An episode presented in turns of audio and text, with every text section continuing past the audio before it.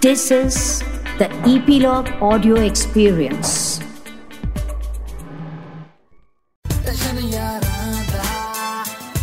Nine Extension Yaranda Podcast ਸਤਿ ਸ਼੍ਰੀ ਅਕਾਲ ਜੀ welcome to 9 ਐਕਸਟੇਸ਼ਨ ਮੈਂ ਤੁਹਾਡਾ ਯੰਗ ਵੀਰ ਤੇ ਬਹੁਤ ਬਹੁਤ ਵੈਲਕਮ ਹੈ ਤੁਹਾਡਾ ਇੱਕ ਹੋਰ ਬੰਬ ਐਪੀਸੋਡ ਦੇ ਵਿੱਚ। ਅੱਜ ਸਭ ਕੁਝ ਬੰਬ ਬੰਬ ਹੀ ਹੋਣ ਵਾਲਾ, ਮੈਂ ਕਹਣਾ ਹੀ ਆਪਾਂ ਬੰਬ ਬੁਲਾ ਦੇਣੇ ਸਾਰੇ ਪਾਸੇ। 9 ਐਕਸਟੇਸ਼ਨ ਯਾਰਾਂ ਦਾ ਪੋਡਕਾਸਟ ਦੇ ਸਾਰੇ ਦੇ ਸਾਰੇ ਬੰਬ ਐਪੀਸੋਡਸ ਤੁਸੀਂ ਦੇਖ ਸਕਦੇ ਹੋ 9 ਐਕਸਟੇਸ਼ਨ ਤੇ ਤੇ ਸੁਣ ਵੀ ਸਕਦੇ ਹੋ ਜੀ ਐਪੀਲੌਗ ਮੀਡੀਆ ਤੇ ਐਂਡ ਉਹਦੇ ਨਾਲ ਨਾਲ ਜਿੰਨੇ ਵੀ ਆਡੀਓ ਸਟ੍ਰੀਮਿੰਗ ਪਲੇਟਫਾਰਮਸ ਹੈਗੇ ਆ, ਹਰ ਜਗ੍ਹਾ ਤੁਹਾਨੂੰ ਇਹ ਪੂਰੇ ਦਾ ਪੂਰਾ ਪੋਡਕਾਸਟ ਵੀ ਮਿਲ ਜਾਊਗਾ। ਗੱਲਾਂ ਸਿਰਫ ਔਰ ਸਿਰਫ ਯਾਰਾਂ ਦਾ ਪੋਡਕਾਸਟ ਦੇ ਵਿੱਚ ਬੰਬ ਯਾਰਾਂ ਬਾਰੇ ਹੁੰਦੀਆਂ। ਤੇ ਮੈਨੂੰ ਥੋੜਾ ਟਾਈਮ ਦਿਓ, ਮੈਂ ਇੱਕ ਚੀਜ਼ ਲਿਖ ਰਿਹਾ ਸੀ। ਅਹ ਮੇਰਾ ਨਾ ਐਕਚੁਅਲੀ ਪਹਿਲੀ ਐਲਬਮ ਦਾ ਆਖਰੀ ਗਾਣਾ, ਅਹ, ਲਿਖਣ ਵਾਲਾ ਰਹਿ ਗਿਆ। ਆਖਰੀ ਗਾਣੇ ਦੀ ਆਖਰੀ ਲਾਈਨ ਦਾ ਆਖਰੀ ਅੱਖਰ। ਦਿਮਾਗ 'ਚ ਆ ਹੀ ਨਹੀਂ ਰਿਹਾ ਕੁਛ। ਮੈਂ ਲਿਖ ਰਿਹਾ, ਬਸ 1 ਮਿੰਟ ਦਿਓ। ਅਹ, ਕਹਿੰਦੇ ਕਿ ਯੰਗ ਵੀਰ ਨੂੰ ਵੇਖ ਕੇ ਸਾਰੇ ਜਾਂਦੇ ਨੇ ਕੰਬ ਬੱਲੀਏ। ਆਲ ਬੰਬ ਬੱਲੀਏ ਨਹੀਂ ਆਲ ਬੰਬ ਬੱਲੀਏ। ਹੋ ਗਿਆ ਡਨ ਹੈਲੋ ਹਾਂਜੀ ਹਾਂਜੀ ਭਾਜੀ। ਹੋ ਗਿਆ ਆਲ ਬੰਬ ਕਰਤਾ ਕੰਪਲੀਟ ਕੈਨਸਲ ਭਾਈ ਕਿਉਂ? ਕਿਸੇ ਹੋਰ ਦਾ ਟਾਈਟਲ ਕਿਹਦਾ? ਅੰਮ੍ਰਿਤਮਾਨ ਭਾਈ ਦਾ? ਹਾਂ ਭਾਈ ਹੁਣੇ ਗੱਲ ਕਰਦਾ ਮੈਂ ਇੱਕ ਮਿੰਟ ਇਦਾਂ ਕਿਦਾਂ? ਇੱਕ ਮਿੰਟ ਇੱਕ ਮਿੰਟ ਦੋ ਬਸ। ਘਰੇ ਨਹੀਂ ਮਾਹੌਲ ਖਰਾਬ ਹੋ ਸਕਦਾ। ਹੈਲੋ? ਹੈਲੋ ਅੰਮ੍ਰਿਤ ਭਾਜੀ ਹੈਲੋ? ਹੈਲੋ? ਭਾਜੀ ਉਹ ਆਲ ਬੰਬ ਟਾਈਟਲ ਦਾ ਗਾਣਾ ਤੇ ਭਾਜੀ ਮੈਂ ਲਿਖਿਆ ਹੋਇਆ ਉਹ ਭਾਜੀ ਉਹ ਇਦਾਂ ਨਾ ਕਰੋ ਯਾਰ ਪਲੀਜ਼ ਓਏ ਯਾਰ ਕਮਾਲ ਕਰੀ ਜਾਂਦਾ ਤੂੰ ਸਾਰੀ ਦੁਨੀਆ ਨੂੰ ਪਤਾ ਐਲਬਮ ਟਾਈਟਲ ਮੇਰਾ। ਭਾਜੀ ਯਾਰ ਛੋਟੇ ਭਰਾ ਦੀ ਇੱਜ਼ਤ ਦਾ ਸਵਾਲ ਆ। ਭਾਈ ਤੁਸੀਂ ਟਾਈਟਲ ਕੋਈ ਹੋਰ ਦੇਖ ਲਓ ਪਲੀਜ਼ ਫਿਰ ਤੁਸੀਂ ਗੈਸਟ ਕੋਈ ਹੋਰ ਦੇਖ ਲਓ। ਭਾਈ ਨੇ ਇੰਟਰਵਿਊ ਲਈ ਮਨਾ ਕਰਕੇ ਸਭ ਤੋਂ ਪਹਿਲਾਂ ਹੀ ਬੰਬ ਮੇਰੇ ਤੇ ਹੀ ਚਲਾਤਾ। ਭਾਈ ਮਾਫ ਕਰਿਓ ਯਾਰ ਇਦਾਂ ਦਾ ਕੋਈ ਸਾਡਾ ਮਤਲਬ ਦਿਲੋਂ ਇਦਾਂ ਦਾ ਕੁਝ ਵੀ ਨਹੀਂ ਸੀ ਭਾਜੀ ਜਸਟ ਇੱਕ ਮਜ਼ਾਕ ਸੀ ਛੋਟਾ ਜਿਹਾ। ਨਹੀਂ ਨਹੀਂ ਕੋਈ ਨਹੀਂ ਕੋਈ ਨਹੀਂ। ਭਾਈ ਵੈਲਕਮ ਟੂ 9 ਐਕਸਟ੍ਰੈਸ਼ਨ ਯਾਰਾਂ ਦਾ podcast thank you thank you so much ਅੱਛਾ ਭਾਜੀ ਸਟਾਰਟਿੰਗ ਦੇ ਵਿੱਚ ਜਿਹੜੀ ਇੰਟਰੋ ਹੁੰਦੀ ਉਹ ਮੈਂ ਆਪਣੇ ਸਟਾਈਲ ਨਾਲ ਕਰਾਉਣਾ ਹੁੰਦਾ ਪਲੀਜ਼ ਮੈਨੂੰ ਅਪਰੂਵ ਕਰਿਓ। ਕਰਾਂ ਜੀ? ਹਾਂਜੀ ਆਉਂਦੇ ਆਉਂਦੇ। ਕਹਿੰਦੇ ਕਿ ਬੜੇ ਭੋਲੇ ਭਾਲੇ ਬਣਦੇ ਨੇ ਪਰ ਅੰਦਰੋਂ ਇਹਨਾਂ ਨੂੰ ਬਹੁਤ ਹੈ ਗਿਆਨ ਸਾਡੇ ਨਾਲ ਵਨ ਐਂਡ ਓਨਲੀ ਅੰਮ੍ਰਿਤਮਾਨ ਵਾਹ ਕੀ ਬਾਤ ਆ। ਕਹਿੰਦੇ ਇਹਨਾਂ ਨੂੰ ਲੋੜ ਨਹੀਂ ਪੈਂਦੀ ਇਹਨਾਂ ਨੂੰ ਲੋੜ ਨਹੀਂ ਪੈਂਦੀ ਆਪਣਾ ਆਧਾਰ ਕਾਰਡ ਦਿਖਾਉਣ ਦੀ ਇਹਨਾਂ ਦੀ ਮੋਛੀ ਹੈ ਇਹਨਾਂ ਦੀ ਪਛਾਣ। ਸਾਡੇ ਨਾਲ ਅੰਮ੍ਰਿਤਮਾਨ ਥੈਂਕ ਯੂ ਦੀ ਲੱਗੀ ਭਾਈ ਇੰਟਰੋ ਬੰਬ। All bomb. ਹਰ ਪਾਸੇ ਬੰਬ ਬੰਬ ਬੰਬ ਬੰਬ ਹੋ ਰਹੀ ਹੈ ਸੋ ਆਲ ਬੰਬ ਲਈ ਭਾਈ ਸਭ ਤੋਂ ਪਹਿਲਾਂ ਬਹੁਤ ਬਹੁਤ ਮੁਬਾਰਕਾਂ। ਕਿੰਨੀ ਐਕਸਾਈਟਮੈਂਟ ਅੰਦਰ? ਸਭ ਤੋਂ ਪਹਿਲਾਂ ਇਹ ਦੱਸੋ। ਹਾਂ ਐਕਸਾਈਟਮੈਂਟ ਵੀ ਆ ਨਰਵਸਨੈਸ ਵੀ ਆ ਪਹਿਲੀ ਮੇਰੀ ਐਲਬਮ ਸਿੰਗਲ ਟਰੈਕ ਆ ਰਹੇ ਸੀ ਤੁਸੀਂ ਸਾਰਿਆਂ ਨੇ ਬਹੁਤ ਅ, ਨਵਾਜ਼ਿਆ ਸਾਰੇ ਗਾਣਿਆਂ ਨੂੰ ਐਂਡ ਨਰਵਸ ਵੀ ਆ ਯਾਰ ਐਕਸਾਈਟਡ ਵੀ ਆ ਆ ਕੈਨਟ ਐਕਸਪ੍ਰੈਸ ਇਟ ਅੱਛਾ ਭਾਈ ਮੈਂ ਸਟਾਰਟਿੰਗ ਦੇ ਵਿੱਚ ਮਤਲਬ ਤੁਹਾਡੀ ਉਹ ਜਿਹੜੀ ਮਤਲਬ ਜਿਹੜੇ ਇਮੋਸ਼ਨਸ ਆ ਮੈਂ ਸੋਚ ਸਕਦਾ ਕਿ ਉਹ ਇੱਕ ਆਰਟਿਸਟ ਕਿੱਥੋਂ ਸ਼ੁਰੂ ਹੁੰਦਾ ਔਰ ਐਲਬਮ ਦਾ ਜਿਹੜਾ ਇੱਕ ਸੁਪਨਾ ਹੁੰਦਾ ਕਿਤੇ ਨਾ ਕਿਤੇ ਹਰ ਆਰਟਿਸਟ ਦਾ ਕਿ ਮੇਰੀ ਪਸੰਦ ਦੇ ਕੁਝ ਉਹ ਗਾਣੇ ਜਿਹੜੇ ਮੈਂ ਸਾਰਿਆਂ ਨੂੰ ਸੁਣਾਉਣੇ ਚਾਹੁੰਦਾ ਉਹ ਇੱਕ ਐਲਬਮ 'ਚ ਮੈਂ ਪ੍ਰੋ ਕੇ ਦਵਾਂ।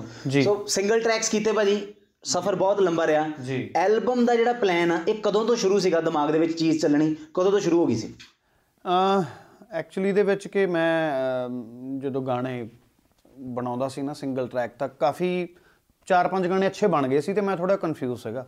ਜਿੱਦਾਂ ਦੇਸੀ ਕਰੂ ਅਕਵਿੰਦਰ, ਜ਼ੂਸ, ਭਰਾ ਸਾਡੇ, ਇਹਨਾਂ ਨੇ ਯਾਰ ਜਦੋਂ ਮੇਰਾ ਮੈਟਰ ਸੁਣਨਾ ਕਹਿੰਦੇ ਯਾਰ ਸਾਰੇ ਗਾਣੇ ਵਧੀਆ, ਅਮਰਤ ਤੂੰ ਕਨਫਿਊਜ਼ ਹੋ ਜਾਣਾ ਮੇਰੀ ਤੇ ਮੈਂ ਕਿਹਾ ਯਾਰ ਫਿਰ ਕਿਉਂ ਨਾ ਐਲਬਮ ਕੀਤੀ ਜਾਵੇ?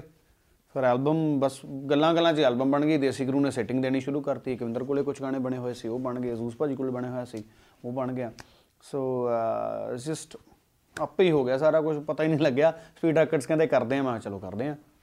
ਬਸ ਹੋ ਗਿਆ। ਅੱਛਾ ਭਾਜੀ ਆਲਬਮ ਦੀ ਜਿਹੜੀ ਇੰਟਰੋ ਆ ਹਨਾ ਉਹਨੂੰ ਬਹੁਤ ਸਪੈਸ਼ਲ ਤਰੀਕੇ ਨਾਲ ਲਾਂਚ ਕੀਤਾ ਗਿਆ। ਦਿਲਜੀਤ ਭਾਈ ਦੇ ਗਾਣੇ ਦੇ ਵਿੱਚ ਵੀ ਉਹਨਾਂ ਨੇ ਇੰਟਰੋ ਕੀਤੀ ਸੀ ਰੰਡਿਆਲੇ ਵਾਲੇ ਵਾਲਿਆਂ ਨੇ ਹਨਾ। ਸੋ ਉਹਨਾਂ ਨੇ ਜਿਹੜੀ ਇੰਟਰੋ ਕੀਤੀ ਉਸ ਤੋਂ ਬਾਅਦ ਐਲਬਮ ਦਾ ਮਾਹੌਲ ਬਹੁਤ ਗ੍ਰੈਂਡ ਹੋਣ ਲੱਗਿਆ। ਸੋ ਹੁਣ ਐਲਬਮ ਨੂੰ ਲੈ ਕੇ ਕਿੰਨੀਆਂ ਕਿ ਜ਼ਿੰਮੇਵਾਰੀਆਂ ਆਪਣੇ ਮੋਢਿਆਂ ਤੇ ਆ? ਬਹੁਤ ਜੀ ਬਹੁਤ। ਕਿਉਂਕਿ ਦੇਖੋ ਗ੍ਰੈਂਡ ਵਾਲੀ ਫੀਲ ਵੀ ਸਾਡੀ ਆਡੀਅנס ਨੇ ਦਵਾਉਣੀ ਆ। ਜੇ ਉਹਨਾਂ ਨੂੰ ਕੁਝ ਨਹੀਂ ਚੰਗਾ ਲੱਗੂਗਾ, ਉਹ ਵੀ ਆਡੀਅנס ਨੇ ਦਵਾਉਣੀ ਆ। ਸੋ ਉਹ ਜ਼ਿਆਦਾ ਬਿਹਤਰ ਜਾਣਦੇ ਆ। ਅਸੀਂ ਸਿਰਫ ਕੋਸ਼ਿਸ਼ ਕਰ ਸਕਦੇ ਆ। ਰੰਡਿਆਲੇ ਵਾਲੇ ਬਾਈ ਦਾ ਮੈਂ ਕਾਲਜ ਟਾਈਮ ਤੋਂ ਉਹਨਾਂ ਦਾ ਫੈਨ ਸੀਗਾ ਕਿ ਸ਼ੇਅਰ ਬੜਾ ਟਕਾ ਕੇ ਬੋਲਦੇ ਉਹਨਾਂ ਦਾ ਸਲੈਂਗ ਉਹਨਾਂ ਦਾ ਐਕਸੈਂਟ ਮੇਰੇ ਮੇਰੇ ਸਟਾਈਲ ਦਾ ਸੀਗਾ, ਸਾਡੇ ਏਰੀਏ ਦਾ ਨੇੜੇ ਮਾਲਵਾ ਤੁਹਾਨੂੰ ਪਤਾ ਹੈ ਨਾ। ਸੋ ਮੈਂ ਬਾਈ ਨੂੰ ਚਾਹੁੰਦਾ ਸੀਗਾ ਕਾਫੀ ਟਾਈਮ ਤੋਂ ਕਿ ਆਉਣ। ਦਲਜੀਤ ਬਾਈ ਦੀ ਫਿਰ ਮੈਂ ਉਹਨਾਂ ਦੀ ਇੰਟਰੋ ਦੇਖੀ, ਉਹ ਮੈਨੂੰ ਬੜੀ ਵਧੀਆ ਲੱਗੀ। ਮੈਂ ਕਿਹਾ ਚਲੋ ਵਾਈ ਨਾਟ ਬਾਈ ਹੁਣਾਂ ਨੂੰ ਅਪਰੋਚ ਕੀਤਾ ਜਾਵੇ। ਸ਼ੇਰ ਬਾਈ ਨੇ ਬੋਲਤਾ ਇੰਟਰੋ ਬਣ ਗਈ। ਪਰ ਇੰਟਰੋ ਨੂੰ ਮੇਰੀ ਐਕਸਪੈਕਟੇਸ਼ਨ ਨਾਲੋਂ ਜ਼ਿਆਦਾ ਪਿਆਰ ਮਿਲਿਆ ਜੋ ਕਿ ਸੱਚ ਹੈ। ਟ੍ਰੈਂਡਿੰਗ ਦੇ ਵਿੱਚ ਵੀ ਹੋ ਰਹੀ ਐਂਡ ਹੁਣ ਬਸ ਇੰਤਜ਼ਾਰ ਹੈ। ਪਹਿਲੇ ਵੀਡੀਓ ਦਾ ਐਲਬਮ ਦਾ ਫਿੰਗਰਸ ਕ੍ਰਾਸਡ ਅੱਛਾ ਭਾਈ ਇੰਟਰੋ ਦੇ ਵਿੱਚ ਤੁਸੀਂ ਕਿਹਾ ਕਿ ਕੁਰਤੇ ਪਜਾਮਿਆਂ ਦੇ ਫੈਨ ਆ ਹਨਾ? ਜੀਨਾਂ ਗੋਡਿਆਂ ਤੋਂ ਪਾਟੀਆਂ ਨਹੀਂ ਪਾਉਂਦੇ ਹਨਾ? ਤੇ ਹੁਣ ਭਾਈ ਵੈਸੇ ਉਦਾਂ ਅਸਲ ਜ਼ਿੰਦਗੀ ਦੇ ਵਿੱਚ ਤੁਹਾਡੇ ਕੋਲ ਪਈ ਆ ਕੋਈ ਜੀਨ ਪਾਟੀ ਗੋਡਿਆਂ ਤੋਂ? ਯਾਰ ਬਹੁਤ ਪਹਿਲਾਂ ਇੱਕ ਦੋ ਵਾਰ ਪਾਈ ਪਾਈ ਸੀਗੀ ਮੈਂ ਪਰ ਮੈਂ ਜ਼ਿਆਦਾ ਉਹ ਸਟਾਈਲ 'ਚ ਕੰਫਰਟੇਬਲ ਨਹੀਂ ਸੀਗਾ। ਮਤਲਬ ਮੈਂ ਪਾਟੀ ਹੋਈ ਜੀਨ ਮੈਂ ਬਹੁਤ ਘੱਟ, ਬਹੁਤ ਹੈ ਘੱਟ, ਕਦੇ ਕੀ ਕਹਿਣਾ, ਇੱਕ ਦੋ ਵਾਰ ਪਾਈ ਹੋਵੇ। ਫੋਟੋਸ 'ਚ ਜਾਂ ਇੱਕ ਅੱਧੇ ਕਿਸੇ ਗਾਣੇ 'ਚ, ਪੁਰਾਣੇ 'ਚ। ਪਰ ਮੈਨੂੰ, ਮੈਂ ਕੰਫਰਟੇਬਲ ਨਹੀਂ ਫੀਲ ਕਰਦਾ ਸੀ। ਤਾਂ ਕਰਕੇ ਫਿਰ ਉਹ ਬਾਈ ਨੇ ਲਾਈਨ ਲਿਖਤੀ। ਜੀ। ਔਰ ਭਾਜੀ ਕਿਤੇ ਨਾ ਕਿਤੇ ਮਤਲਬ ਪੂਰੀ ਇੰਡਸਟਰੀ ਦੇ ਵਿੱਚ ਇੱਕ ਚੀਜ਼ ਆ ਕਿ ਅੰਮ੍ਰਿਤ ਮਾਨ ਦੀ ਜਿਹੜੀ ਕਲਾਸ ਆ, ਉਹ ਬਿਲਕੁਲ ਡਿਫਰੈਂਟ ਆ। ਹਨਾ, ਤੁਸੀਂ ਉਸ ਕਲਾਸ ਨੂੰ ਮਤਲਬ ਕਲਾਸ ਸ਼ੁਰੂ ਤਾਂ ਕਰ ਲੈਂਦੇ ਆ ਲੋਕ, ਪਰ ਮੇਨਟੇਨ ਨਹੀਂ ਕੀਤਾ ਜਾਂਦਾ ਉਸ ਤਰੀਕੇ ਨਾਲ। ਤੁਸੀਂ ਪਹਿਲੇ ਦਿਨ ਤੋਂ ਮੇਨਟੇਨ ਕਰਕੇ ਰੱਖਿਆ ਹੋਇਆ। ਸੋ ਇਹ ਮੇਨਟੇਨੈਂਸ ਲਈ ਕਿਹੜੀਆਂ-ਕਿਹੜੀਆਂ ਚੀਜ਼ਾਂ ਦਾ ਖਿਆਲ ਰੱਖਦੇ ਹੋ? ਔਰ ਉਸੇ ਵਜ੍ਹਾ ਨਾਲ ਐਲਬਮ ਤੇ ਕਿੰਨਾ ਕੁ ਇਫੈਕਟ ਪਿਆ? ਮੇਰਾ ਖਿਆਲ ਆ, ਖਿਆਲ ਰੱਖੇ ਤੋਂ ਕਈ ਵਾਰੀ ਖਿਆਲ ਨਹੀਂ ਰੱਖਿਆ ਜਾਂਦਾ ਹੁੰਦਾ। ਜੇ ਆਪਾਂ ਖਿਆਲ ਰੱਖਣ ਦੀ ਕੋਸ਼ਿਸ਼ ਕਰਦੇ ਹਾਂ ਤਾਂ ਕੁਝ ਗਲਤੀਆਂ ਹੋ ਜਾਂਦੀਆਂ। ਤੁਹਾਡੇ 'ਚ ਐਰੋਗੈਂਸ ਦਾ ਆਉਣਾ ਸੁਭਾਵਿਕ ਆ, ਤੁਹਾਡੇ 'ਚ ਐਟੀਟਿਊਡ ਦਾ ਆਉਣਾ ਸੁਭਾਵਿਕ ਆ। ਜਦੋਂ ਕੋਈ ਤੁਹਾਨੂੰ ਤੁਹਾਨੂੰ ਕੰਪਲੀਮੈਂਟ ਦਿੰਦਾ ਤਾਂ ਤੁਸੀਂ ਨਾਰਮਲ ਗੱਲ ਆ ਕਿ ਉਸ ਚੀਜ਼ ਨੂੰ ਪਗਾਉਣ ਖਾਤਰ ਕਈ ਵਾਰੀ ਐਕਸਟਰਾ ਪੋਜੈਸਿਵ ਹੋ ਜਾਂਦੇ ਹੋ। ਮਤਲਬ ਜਿੱਦਾਂ ਦੇ ਤੁਸੀਂ ਹੈਗੇ ਹੋ ਉਦਾਂ ਰਹਿਣਾ ਚਾਹੀਦਾ। ਕਿਸੇ ਇੰਡਸਟਰੀ 'ਚ ਚੱਲਿਆ ਹੋਇਆ ਕੋਈ ਵੀ ਟ੍ਰੈਂਡ ਆ ਟ੍ਰੈਂਡ ਆਉਣੇ ਆ, ਆਉਂਦੇ ਰਹਿਣੇ ਆ, ਇਹ ਜ਼ਮਾਨਾ। ਸੋ ਕਦੇ ਵਾਸਤੇ ਵੀ ਮੈਂ ਹੁੰਦਾ ਕਿ ਯਾਰ ਕੋਈ ਆਰਟਿਸਟ ਕਿਸੇ ਦੀ ਚੀਜ਼ ਨੂੰ ਫੋਲੋ ਕਰਕੇ ਨਾ ਚੱਲੇ, ਚਾਹੇ ਉਹ ਨਵਾਂ, ਮੈਂ ਕੋਈ ਨਵਾਂ ਆਰਟਿਸਟ ਆ ਉਹਨੂੰ ਵੀ ਇਹ ਕਹਿਣਾ ਕਿ ਯਾਰ ਖੁਦ ਦੀ ਜੋ ਤੁਹਾਡੇ ਅੰਦਰਲੀ ਚੀਜ਼ ਆ ਨਾ, ਜੋ ਤੁਸੀਂ ਖੁਦ ਹੋ, ਉਹ ਤੁਹਾਡੀ ਪਛਾਣ ਹੈ। ਜੇ ਤੁਸੀਂ ਕਿਸੇ ਨੂੰ ਦੇਖ ਕੇ ਕੁਝ ਕਰੋਗੇ, ਉਹਦਾ ਪਤਾ ਲੱਗ ਜਾਣਾ। ਐਂਡ ਉਹਨੇ ਬੈਕਫਾਇਰ ਵੀ ਕਰਨਾ ਐਂਡ ਤੁਹਾਡੀ ਖੁਦ ਦੀ ਆਇਡੈਂਟੀਟੀ ਵੀ ਨਹੀਂ ਰਹਿਣੀ। ਸੋ ਮੇਰੀ ਕੋਸ਼ਿਸ਼ ਹੁੰਦੀ ਹੈ, ਜਿਹੜੀ ਚੀਜ਼ ਮੈਨੂੰ ਪਸੰਦ ਆ, ਜਿਹੜੀ ਚੀਜ਼ ਮੈਂ, ਮੇਰਾ ਜਨਰ ਆ, ਜਿਹੜੀ ਚੀਜ਼ ਮੇਰੀ ਸਟਰੈਂਥ ਆ, ਮੈਂ ਉਹੀ ਚੀਜ਼ ਕਰਦਾ। ਤੇ ਮੈਂ ਮਗਰ ਲੱਗ ਕੇ ਨਹੀਂ ਚੀਜ਼ ਕਦੇ ਕਰੀ ਕਿਸੇ ਨੂੰ, ਮੈਨੂੰ ਜੋ ਲੱਗਦਾ, ਤੇ ਪਰਮਾਤਮਾ ਕਰਾਵੇ ਵੀ ਨਾ ਹੀ ਅਰਦਾਸ ਹੈ। ਵਾਹਿਗੁਰੂ ਦਾ ਥਾਪੜਾ ਰਿਹਾ ਹਮੇਸ਼ਾ। ਜੀ ਔਰ ਭਾਈ ਐਲਬਮ ਦੇ ਵਿੱਚ 10 ਗਾਣੇ ਸੀਗੇ ਅਹ, ਅਲੱਗ-ਅਲੱਗ 뮤직 ਡਾਇਰੈਕਟਰਸ ਨਾਲ 뮤직 ਦੇਸੀ ਕ੍ਰਿਊ ਨਾਲ ਇਕਵਿੰਦਰ ਨਾਲ ਐਂਡ ਡਾਕਟਰ ਜ਼ਿਊਸ ਨਾਲ ਹਨਾ ਤੁਸੀਂ ਸਾਰੇ ਗਾਣੇ ਪਲਾਨ ਕੀਤੇ ਇਹ ਮਤਲਬ ਗਾਣੇ ਦਾ ਜਨਰ ਵੇਖ ਕੇ 뮤직 ਡਾਇਰੈਕਟਰ ਚੂਜ਼ ਕੀਤੇ ਜਾਂ ਉਹਨਾਂ ਨੇ ਮਤਲਬ ਜਿਹੜੇ ਗਾਣੇ ਬਣੇ ਪਏ ਸੀ ਉਸ ਤਰੀਕੇ ਨਾਲ ਐਲਬਮ ਕੋਲੈਬੋਰੇਟ ਹੋਈ ਅਮ ਗਾਣੇ ਮੈਂ 6 ਗਾਣੇ ਨਵੇਂ ਲਿਖੇ ਆ 4 ਤੋਂ 5 ਗਾਣੇ ਪੁਰਾਣੇ ਰੱਖੇ ਆ ਅ, ਪੁਰਾਣੇ ਇਨ ਦਾ ਸੈਂਸ ਜਿਹੜੇ ਸਿੰਗਲ ਕਰਨੇ ਸੀ ਜਿਹੜੇ ਆਲਰੇਡੀ ਲਿਖੇ ਹੋਏ ਸੀ ਫਲੇਵਰ ਆਇਆ। ਮਤਲਬ ਦੇਖੋ ਇਕਵਿੰਦਰ ਉੱਥੋਂ ਦਾ ਬੌਰਨ ਐਂਡ ਬ੍ਰੌਟ ਅਪ ਇੱਕ ਮੁੰਡਾ ਹੈਗਾ 19 20 ਸਾਲਾਂ ਦਾ ਯੰਗ ਆ। ਜਿਵੇਂ ਤੁਸੀਂ ਯੰਗ ਵੀਰ ਹੋ ਉਹ ਵੀ ਯੰਗ ਆ। ਤੁਸੀਂ ਮਿਲੇ ਹੋਏ ਉਹਨਾਂ ਨੂੰ। ਉਹ ਵੀ ਤੁਸੀਂ ਦੇਖੋ ਉਹਦੀ ਇੱਕ ਅੱਡ ਸਾਈਕੀ ਆ। ਉਹਦਾ ਚੀਜ਼ ਨੂੰ ਦੇਖਣ ਦਾ ਨਜ਼ਰੀਆ ਅੱਡ ਆ। ਮੇਰੇ ਤੋਂ ਉਹ 7-8 ਸਾਲ ਛੋਟਾ ਇਟ ਮੀਨਸ ਕਿ ਉਹ ਫਰੈਸ਼ ਆ। ਉਹਦੀ ਸੋਚ ਫਰੈਸ਼ ਆ। ਕੰਟੈਂਟ ਨੂੰ ਪਿਕ ਕਰਨ ਦਾ ਤਰੀਕਾ ਉਹਦਾ ਫਰੈਸ਼ ਆ। ਤਾਂ ਕਰਕੇ ਤਿੰਨ ਗਾਣੇ ਕਵਿੰਦਰ ਦੇ ਨੇ ਤਾਂ ਕਿ ਜਿਹੜਾ ਮੌਕੇ ਤੇ ਜੋ ਚੱਲ ਰਿਹਾ ਕਦੇ ਕਦੇ ਕੀ ਹੁੰਦਾ ਆਰਟਿਸਟ ਨੂੰ ਲੱਗਦਾ ਹੁੰਦਾ ਕਿ ਮੈਂ ਅਪ ਟੂ ਡੇਟ ਆ, ਮੈਂ ਸਹੀ ਗਾਣੇ ਕਰ ਰਿਹਾ, ਪਰ ਤੁਹਾਨੂੰ ਸੁਣਨੀ ਵੀ ਚਾਹੀਦੀ ਹੈ ਕਈ ਵਾਰੀ। ਸੋ ਕਵਿੰਦਰ ਦੇ ਤਿੰਨ ਗਾਣੇ ਚ ਕਵਿੰਦਰ ਨੇ ਆਪਣੇ ਸਟਾਈਲ ਦਾ 뮤직 ਕਰਿਆ, ਮੈਂ ਇੰਟਰਫੇਅਰ ਨਹੀਂ ਕਰਿਆ। ਸੋ ਜ਼ੂਸ ਭਾਜੀ ਦਾ ਮੈਂ ਸਾਊਂਡ ਦਾ ਬੜਾ ਫੈਨ ਆ। ਉਹਨਾਂ ਦਾ ਗਾਣਾ ਪਾਉਣਾ ਹੀ ਪਾਉਣਾ ਸੀਗਾ ਮੈਂ ਐਲਬਮ 'ਚ ਉਹ ਜਿਹੜੀ ਸਾਊਂਡ ਕ੍ਰੀਏਟ ਕਰਦੇ ਆ। ਪਿਛਲੇ 20 ਸਾਲ ਤੋਂ ਉਹਨਾਂ ਦੇ ਸਾਊਂਡ ਤੋਂ ਕੰਨ ਬੋਰ ਨਹੀਂ ਹੋਏ। ਅੱਜ ਵੀ ਐਂ ਲੱਗਦਾ ਕਿ ਜਦੋਂ ਰੂਸ ਭਾਈ ਦਾ ਗਾਣਾ ਡਿੱਗਦਾ, ਕਿ ਯਾਰ ਕਿੱਡੀ ਸੋਹਣੀ ਬੀਟ ਵੱਜਦੀ ਹੈ ਗੱਡੀ ਦੇ ਵਿੱਚ ਡੀਜੇ ਦੇ ਵਿੱਚ। ਸੋ ਤਾਂ ਕਰਕੇ ਦੇਸੀ ਕਰੂ ਬਾਈ ਹੁਣਾਂ ਦਾ ਮੇਰਾ ਪਿਆਰ ਹੀ ਬਾਲਾ ਦੇਸੀ ਕਰੂ ਬਾਈ ਨੂੰ ਮੈਟਰ ਦੀ ਬਹੁਤ ਸਮਝ ਆ। ਦੇਸੀ ਕਰੂ ਨੂੰ ਅਹ, ਇੰਨਾ ਪਤਾ ਹੈ ਕਿ ਇਸ ਗਾਣੇ ਨੂੰ ਅਸੀਂ ਇੱਕ ਸੱਤੇ ਬਾਈ ਦੀ ਕੁਆਲਿਟੀ ਦੱਸਦਾ। ਤੁਹਾਨੂੰ ਜਿਹੜੀ ਮੈਂ ਪਿੱਠ- ਪਿੱਛੇ ਗੱਲ ਕਰਦਾ ਹੁੰਦਾ ਜੋ ਉਹਨਾਂ ਦੇ ਤੁਹਾਡੇ ਮੂੰਹ ਤੇ ਇੱਥੇ ਕੈਮਰੇ ਤੇ ਦੱਸਦਾ। ਗਾਣੇ ਨੂੰ ਖਰਾਬ ਨਹੀਂ ਕਰਦੇ ਉਹ।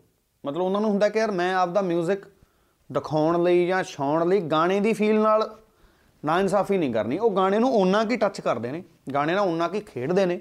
ਕਿ ਗਾਣੇ ਦਾ ਰਸ ਨਾ ਮਰੇ। ਮੈਂ ਕਈ ਵਾਰੀ ਦੇਖਦਾ ਕਿ ਹਰ ਇੱਕ ਨੂੰ ਬੰਦੇ ਨੂੰ ਹੁੰਦਾ ਚਾਹੇ ਇੱਕ ਸਿੰਗਰ ਵੀ ਕਈ ਵਾਰੀ ਸਟੇਜ ਤੇ ਆਪਦੀ ਗਾਇਕੀ ਦਿਖਾਉਣ ਦੇ ਚੱਕਰ 'ਚ ਸਾਰਾ ਸ਼ੋਅ ਖਰਾਬ ਕਰ ਲੈਂਦਾ ਜਾਂ ਵੀਡੀਓ ਡਾਇਰੈਕਟਰ ਕਈ ਵਾਰੀ ਵੀਡੀਓ 'ਚ ਐਕਸਟਰਾ ਕਰਨ ਦੇ ਚੱਕਰ 'ਚ ਖਰਾਬ ਕਰ ਲੈਂਦਾ ਰਾਈਟ ਸੋ ਦੇਸੀ ਗੁਰੂ ਦੀ ਸਪੈਸ਼ਲਿਟੀ ਮੈਟਰ ਦੀ ਸਮਝ ਆ ਤੇ ਉਹਨਾਂ ਨੂੰ ਪਤਾ ਹੈ ਗਾਣਾ ਚੱਲਣ ਵਾਲਾ ਇਹਦਾ ਰਸ ਆਲਰੇਡੀ ਅੱਛਾ ਇਹਨੂੰ ਬਸ ਆਪਾਂ ਬੈਕਿੰਗ ਦੇਣੀ ਆ। ਸੋ ਤਾਂ ਕਰਕੇ ਪਿਛਲੇ 8 ਸਾਲ ਤੋਂ ਛਾਏ ਹੋਏ ਨੇ ਅੱਜ ਵੀ ਬੈਕ ਟੂ ਬੈਕ ਹਿੱਟ ਦੇ ਰਹੇ ਨੇ। ਜੀ। ਔਰ ਭਾਜੀ ਅਹ ਜਿੱਦਾਂ ਜਦੋਂ ਆਪਾਂ ਐਲਬਮ ਤੇ ਕਨਸੈਂਟਰੇਸ਼ਨ ਨਾਲ ਕੰਮ ਕਰ ਰਹੇ ਹੁੰਦੇ ਆ ਨਾ ਬਹੁਤ ਜ਼ਿਆਦਾ ਟਾਈਮ ਵੀ ਚਾਹੀਦਾ ਹੁੰਦਾ। ਕਿਹੜੀਆਂ ਕਿਹੜੀਆਂ ਡੇਲੀ ਲਾਈਫ ਦੀਆਂ ਚੀਜ਼ਾਂ ਐਸੀਆਂ ਸੀ ਜਿਹੜੀਆਂ ਇਸ ਐਲਬਮ ਨੂੰ ਬਣਾਉਣ ਲਈ ਮਿਸ ਕੀਤੀਆਂ? ਮੈਂ ਥੋੜਾ ਜਿਹਾ ਉਲਟ ਕਹੂੰਗਾ ਕਿਉਂਕਿ ਦੇਖੋ ਮੇਰੇ ਮਮ ਐਕਸਪਾਇਰ ਹੋਏ ਪਿੱਛੇ ਜੇ। ਮੈਂ ਆਪਦੇ ਆਪ ਨੂੰ ਬਿਜ਼ੀ ਰੱਖਣ ਲਈ ਇਹ ਚੀਜ਼ ਐਲਬਮ ਛੇਤੀ ਕੀਤੀ। ਨਹੀਂ ਤਾਂ ਮੈਂ ਨੈਕਸਟ ਈਅਰ ਵੀ ਪਲਾਨ ਕਰ ਸਕਦਾ ਸੀ। ਕਿਉਂਕਿ ਮੈਨੂੰ ਇਹ ਹੁੰਦਾ ਕਿ ਯਾਰ ਅ, ਉਹ ਉਹ ਥਾਟਸ ਉਹ ਚੀਜ਼ਾਂ ਤੁਹਾਡੇ ਮਾਈਂਡ 'ਚ ਰਹਿੰਦੀਆਂ। ਤੇ ਤੁਸੀਂ ਕਰ ਵੀ ਕੁਝ ਨਹੀਂ ਸਕਦੇ at end of the day ਤੁਸੀਂ ਡਿਸਪਾਇੰਟਡ ਰਹਿੰਦੇ ਹੋ। ਸੋ ਮੈਂ ਆਪਣੇ, ਮੇਰਾ ਕੰਮ ਹੀ ਆ, ਮੇਰੀ ਲਾਈਫ ਲਾਈਨ ਆ ਹੁਣ। ਤੇ ਫਾਦਰ ਸਾਹਿਬ ਨੂੰ ਟਾਈਮ ਥੋੜਾ ਜਿਹਾ ਘੱਟ ਦੇ ਹੋਇਆ ਐਲਬਮ ਐਲਬਮ ਦੇ ਦਿਨਾਂ ਦੇ ਵਿੱਚ। ਉਹ ਹੁਣ ਉਹਨਾਂ ਨਾਲ ਮੈਂ ਮੇਕ ਸ਼ੋਰ ਕਰਦਾ ਕਿ ਡਿਨਰ ਵੀ ਉਹਨਾਂ ਨਾਲ ਕਰਦਾ ਵਾਕ ਵੀ ਉਹਨਾਂ ਨਾਲ ਕਰਦਾ, ਗੇੜੀ ਵੀ ਉਹਨਾਂ ਨਾਲ ਲਾ ਕੇ ਆਉਣਾ। ਸੋ ਉਹ ਮੈਂ ਕ- ਜਿੰਨਾ ਜਿੰਨਾ ਮਿਸ ਹੋਇਆ ਸੀ, ਉਹ ਸਾਰਾ ਕਵਰ ਕਰਦਾ ਗੇੜੀ ਤੋਂ ਬਾਈ ਮੈਨੂੰ ਯਾਦ ਆਇਆ ਗਾਣੇ ਦੀ ਇੰਟਰੋ ਦੇ ਵਿੱਚ ਤੁਸੀਂ ਪਲੇਨ ਬਗਾਟੀਆਂ ਹਨਾ? ਮਤਲਬ ਫਰਾਰੀਆਂ ਦੀ ਗੱਲ ਕੀਤੀ ਆ ਹਰ ਪਾਸੇ ਮਤਲਬ ਮਾਹੌਲ ਬਣਿਆ ਪਿਆ। ਪਰ ਰੀਅਲ ਲਾਈਫ ਦੇ ਵਿੱਚ ਜਦੋਂ ਆਰਟਿਸਟ ਨਹੀਂ ਸੀ ਉਸ ਤੋਂ ਪਹਿਲਾਂ ਗੇੜੀ ਲਾਉਣ ਦਾ ਮਜ਼ਾ ਬਾਈਕ ਤੇ ਆਉਂਦਾ ਸੀ ਗੱਡੀ ਤੇ ਆਉਂਦਾ ਸੀ ਜਾਂ ਟਰੈਕਟਰ ਤੇ ਆਉਂਦਾ ਸੀ? ਮੈਨੂੰ ਮੈਨੂੰ ਯਾਰ ਬੁਲਟ ਘੈਂਟ ਲੱਗਦਾ ਸੀ। ਆਪ ਮੈਂ ਘੱਟ ਚਲਾਇਆ ਟੂ ਬੀ ਓਨੈਸਟ ਪਰ ਪਿੱਛੇ ਬਹਿ ਕੇ ਯਾਰ ਬੇਲੀਆਂ ਨੇ ਤੁਹਾਨੂੰ ਪਤਾ ਫਿਰ ਬੁਲਟ ਦਾ ਖੜਕਾ ਹਨਾ? ਉਹਦਾ ਸਵਾਦ ਹੀ ਉਹਦੀ ਸਾਊਂਡ ਚ। ਉਹ ਤੇ ਮੈਨੂੰ ਸਵਾਦ ਆਉਂਦਾ ਸੀ ਗੇੜੀ ਲਾਉਣ ਦਾ। ਚੰਡੀਗੜ੍ਹ 'ਚ ਫਿਰ ਯਾਰ ਕਹਿੰਦੇ ਵੀ ਹੈਲਮਟ ਪਾਉਣੀ ਜ਼ਰੂਰੀ ਆ ਫਿਰ ਉਹ ਸਵਾਦ ਹੀ ਮਰ ਗਿਆ ਫਿਰ ਮੈਂ ਗੱਡੀ ਲੈ ਲਈ ਫਿਰ ਬਸ ਇਦਾਂ ਹੀ। ਮਤਲਬ ਪਿੱਛੇ ਪਿੱਛੇ ਬੰਦੇ ਹੀ ਨਹੀਂ ਕਿ ਅੱਗੇ ਬੈਠੇ ਬੰਦੇ ਨੂੰ ਜਿਹੜਾ ਠੰਡ ਜ਼ਿਆਦਾ ਲੱਗਦੀ ਯਾਰ ਮੈਂ ਹੈਲਮਟ ਨੇ ਮਾਹੌਲ ਹੀ ਖਰਾਬ ਹਾਲਾਂਕਿ ਸੇਫਟੀ ਲਈ ਪਾਉਣੀ ਚਾਹੀਦੀ ਆ ਆਪਾਂ ਨੂੰ ਸਾਰਿਆਂ ਨੂੰ ਜ਼ਰੂਰੀ ਆ ਪਰ ਉਹ ਨਹੀਂ ਹੁੰਦਾ ਮੁੰਡੇ ਖੁੰਡਿਆਂ 'ਚ ਮੁੰਡੇ ਖੁੰਡਿਆਂ ਵਿੱਚ ਜਦੋਂ ਆਪਾਂ ਹੁੰਨੇ ਆ ਉਦੋਂ ਸੋਚ ਥੋੜੀ ਜਿਹੀ ਬਾਗੀ ਹੁੰਦੀ ਆ ਵੀ ਯਾਰ ਐਂ ਥੋੜਾ ਹੁੰਦਾ। ਅਸਲ 'ਚ ਹੁੰਦਾ ਉਵੇਂ ਹੀ ਆ। ਭਾਈ, ਸਾਰੇ ਗਾਣਿਆਂ ਦੇ ਜਿਹੜੇ ਟਾਈਟਲਸ ਹੁੰਦੇ ਆ ਤੁਹਾਡੇ। ਕੋਈ ਵੀ ਗਾਣਾ ਅਜੇ ਤੱਕ ਮੈਂ ਤੁਹਾਡਾ ਆਂਦਾ ਦੇਖਿਆ, ਉਹਦਾ ਮੈਨੂੰ ਇਦਾਂ ਲੱਗਦਾ ਕਿ ਟਾਈਟਲ ਦੇ ਬਾਰੇ ਬਹੁਤ ਜ਼ਿਆਦਾ ਸੋਚਿਆ ਗਿਆ।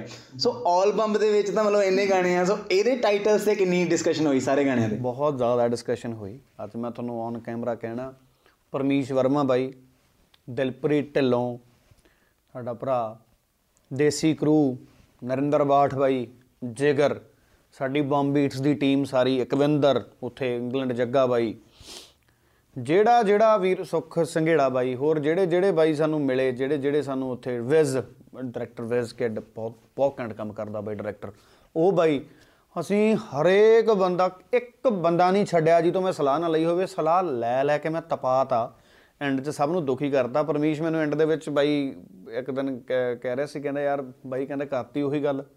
ਆਲਬਮ ਤੋਂ ਸ਼ੁਰੂ ਹੋਇਆ ਸੀ, ਆਲਬਮ ਵੀ ਨਾਮ ਰੱਖਤਾ। ਦੋ ਦੋ ਘੰਟੇ ਰੋਜ਼ ਲਾਉਂਦੇ ਹੁੰਦੇ ਸੀ ਵੀ ਕਿਹੜਾ ਟਾਈਟਲ ਰੱਖੀਏ। ਸੋ ਮੈਨੂੰ ਉਸ ਚੀਜ਼ ਨੂੰ ਲੈ ਕੇ ਸੀਗਾ ਤੇ ਬੜੀ ਸਲਾਹ ਹੋਈ, ਫਿਰ ਆਲਬਮ ਉਹੀ ਰੱਖ ਲਿਆ ਜਿਹੜਾ ਐਂਡ 'ਚ ਸੋਚਿਆ ਸੀ। ਜੀ ਔਰ ਭਾਈ ਬੰਬੀਹਾ ਬੋਲੇ ਨੇ ਸਾਰੇ ਰਿਕਾਰਡਸ ਤੋੜੇ ਆ ਸਾਰਿਆਂ ਨੂੰ ਪਤਾ ਦੱਸਣ ਦੀ ਲੋੜ ਨਹੀਂ ਉਹਦੇ ਬਾਰੇ ਨਾ ਸੋ ਜਦੋਂ ਮਤਲਬ ਉਹ ਉਹ ਗਾਣਾ ਇੱਕ ਆਪਣੀ ਅਲੱਗ ਕਲਾਸ ਜਿਹੜੀ ਉਹਨੇ ਡਿਫਾਈਨ ਕੀਤੀ ਆ। ਉਸ ਤੋਂ ਬਾਅਦ ਵੀ ਤੁਸੀਂ ਦੱਸਿਆ ਸੀਗਾ ਕਿ ਇੱਕ ਇੰਟਰਵਿਊ ਦੇ ਵਿੱਚ ਕਿ ਸਿੱਧੂ ਭਾਈ ਨਾਲ ਹੋਰ ਵੀ ਅੱਗੇ ਪ੍ਰੋਜੈਕਟਸ ਪਲਾਨ ਹੋ। ਰਹੇ ਆ। ਜਦੋਂ ਐਲਬਮ ਦਾ ਤੁਸੀਂ ਮਤਲਬ ਉਹਨਾਂ ਨਾਲ ਡਿਸਕਸ ਕੀਤਾ ਵੀ ਬਾਈ ਮੇਰੀ ਕੋਈ ਇੱਕ ਇਦਾਂ ਦੀ ਐਲਬਮ ਮੈਂ ਪਲਾਨ ਕਰ ਰਿਹਾ ਉਹਨਾਂ ਦਾ ਕੀ ਰਿਐਕਸ਼ਨ ਸੀਗਾ ਉਸ ਚੀਜ਼ ਤੇ?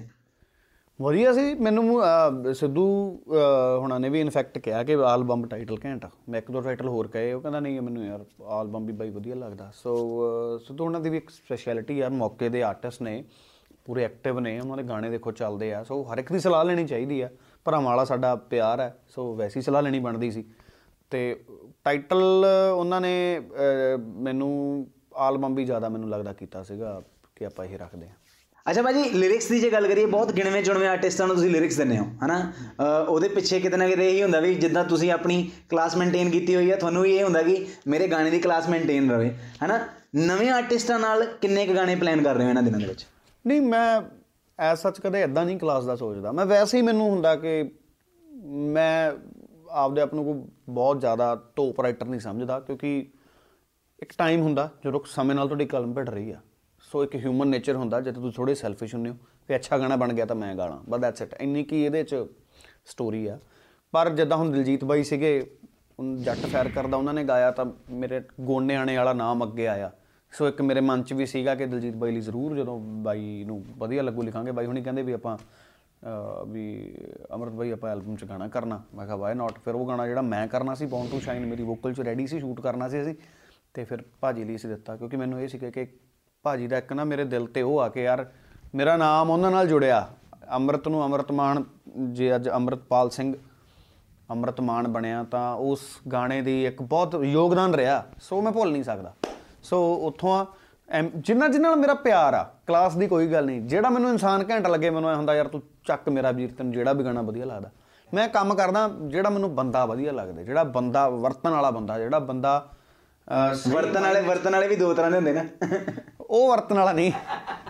ਮਤਲਬ ਮਿਲ ਵਰਤਣ ਵਾਲਾ। ਤੇ ਉੱਥੇ ਹੁਣ ਜਿਗਰ ਹੋਣਾ ਨਾਲ ਮੈਂ ਕੋਲੈਬੋਰੇਟ ਕੀਤਾ। ਜਿਗਰ ਹੋਣਾ ਦਾ ਦੂਜਾ ਤੀਜਾ ਗਾਣਾ ਹੀ ਸੀ ਕੈਰੀਅਰ ਦਾ। ਸੋ ਮੈਂ ਕਦੇ ਕਦੇ ਨਹੀਂ ਸੋਚਿਆ ਨਵਾਂ ਪੁਰਾਣਾ। ਨਵੇਂ ਨੇ ਆ ਕੇ ਹੀ ਪੁਰਾਣੇ ਦੀ ਥਾਂ ਲੈਣੀ ਹੈ। ਕੀ ਬਾਤ ਹੈ। ਤੇ ਪੁਰਾਣੇ ਨੇ ਇੱਕ ਦਿਨ ਜਾਣਾ ਹੀ ਹੈ। ਅਸੀਂ ਅੱਜ ਜੇ ਮੈਂ ਕੈਮਰੇ ਮੂਹਰੇ ਬਹਿ ਕੇ ਇੰਟਰਵਿਊ ਦੇ ਰਹੇ ਹਾਂ ਇੱਕ ਟਾਈਮ ਹੋਣਾ ਮੇਰਾ ਵੀ ਗਾਣਾ ਕਿਸੇ ਨੂੰ ਨਹੀਂ ਵਧੀਆ ਲੱਗਣਾ। ਬਸ ਸਾਡੀ ਕੋਸ਼ਿਸ਼ ਇਹ ਹੈ ਕਿ ਟਾਈਮ ਛੇਤੀ ਨਾ ਆਵੇ। ਕਰਨਾ ਵਾਹਿਗੁਰੂ ਨਹੀਂ ਆ। ਸੋ ਦੈਟਸ ਇਟ ਜੀ। ਔਰ ਭਾਈ, ਜਦੋਂ ਤੁਸੀਂ ਲਿਰਿਸਿਸਟ ਹੁੰਦੇ ਹੋ, ਤੁਹਾਨੂੰ ਟੈਨਸ਼ਨ ਨਹੀਂ ਹੁੰਦੀ ਵੀ ਮੈਂ ਕੰਟੈਂਟ ਕੀ ਕਰਨਾ ਅੱਗੇ, ਕਿਉਂਕਿ ਤੁਹਾਨੂੰ ਪਤਾ ਹੁੰਦਾ ਵੀ ਮੈਂ ਆਪਣੇ ਅੰਦਰੋਂ ਕੁਝ ਨਾ ਕੁਝ ਕੱਢ ਹੀ ਲੈਣਾ। ਪਰ ਭਾਈ, ਮੈਂ ਇੱਕ ਕੁਐਸਚਨ ਪੁੱਛਣਾ ਚਾਹੁੰਦਾ ਤੁਹਾਨੂੰ। ਮੰਨ ਲਓ ਜੇ ਤੁਸੀਂ ਲਿਰਿਸਿਸਟ ਨਾ ਹੁੰਦੇ, ਮੰਨ ਲਓ just in case Punjabi industry ਦੇ ਕਿਹੜੇ ਇੱਕ ਦੋ ਲਿਰਿਸਿਸਟ ਐਸੇ ਆ ਜਿਨ੍ਹਾਂ ਤੋਂ ਤੁਸੀਂ ਗਾਣਾ ਰਿਕੁਐਸਟ ਕਰਦੇ? ਨਰਿੰਦਰ ਬਾਠ। ਰਿਕੁਐਸਟ ਨਹੀਂ ਸੀ ਕਰਨੀ, ਉਹਨਾਂ ਨਾਲ ਤਾਂ ਪਿਆਰ ਹੀ ਇੰਨਾ। ਫਿਰ ਮੈਂ ਤਾਂ ਰੱਖ ਲੈਣੇ ਸੀ ਸਾਰੇ। ਇੱਕ ਬਾਈ ਮੈਨੂੰ ਕਹਿੰਦਾ ਵੀ ਬਾਈ, ਤੁਹਾਡੀ ਟੋਨ ਤੇ ਮੇਰੇ ਗਾਣੇ ਵਧੀਆ ਲੱਗਣੇ ਸੀ। ਮਤਲਬ ਅਮਰਤਮਾਨ ਨੇ ਸਾਰਾ ਮੈਟਰ ਹੀ ਮੈਨੂੰ ਲੱਗਦਾ ਨਰਿੰਦਰ ਬਾਠ ਬਾਈ ਹੁਣਾਂ ਦਾ ਗਾਣਾ ਸੀ। ਅੱਛਾ ਅਮਰਿਤ ਭਾਜੀ ਐਲਬਮ ਦੇ 6 ਗਾਣੇ ਦੇਸੀ ਕ੍ਰਿਊ ਵਾਲੇ ਨੇ ਕੀਤੇ ਆ। ਤੇ ਮੈਨੂੰ ਇਦਾਂ ਲੱਗਦਾ ਕਿ ਤੁਹਾਡੇ ਫਲੈਟ ਜਿੱਦਾਂ ਲਾਗੇ ਲੱਗੇ ਆ ਕਿਤੇ ਨਾ ਕਿਤੇ ਰੀਜ਼ਨ ਇਹ ਤਾਂ ਨਹੀਂ ਵੀ ਸੌਕਾ ਪੈਂਦਾ ਆਣਾ ਜਾਣਾ।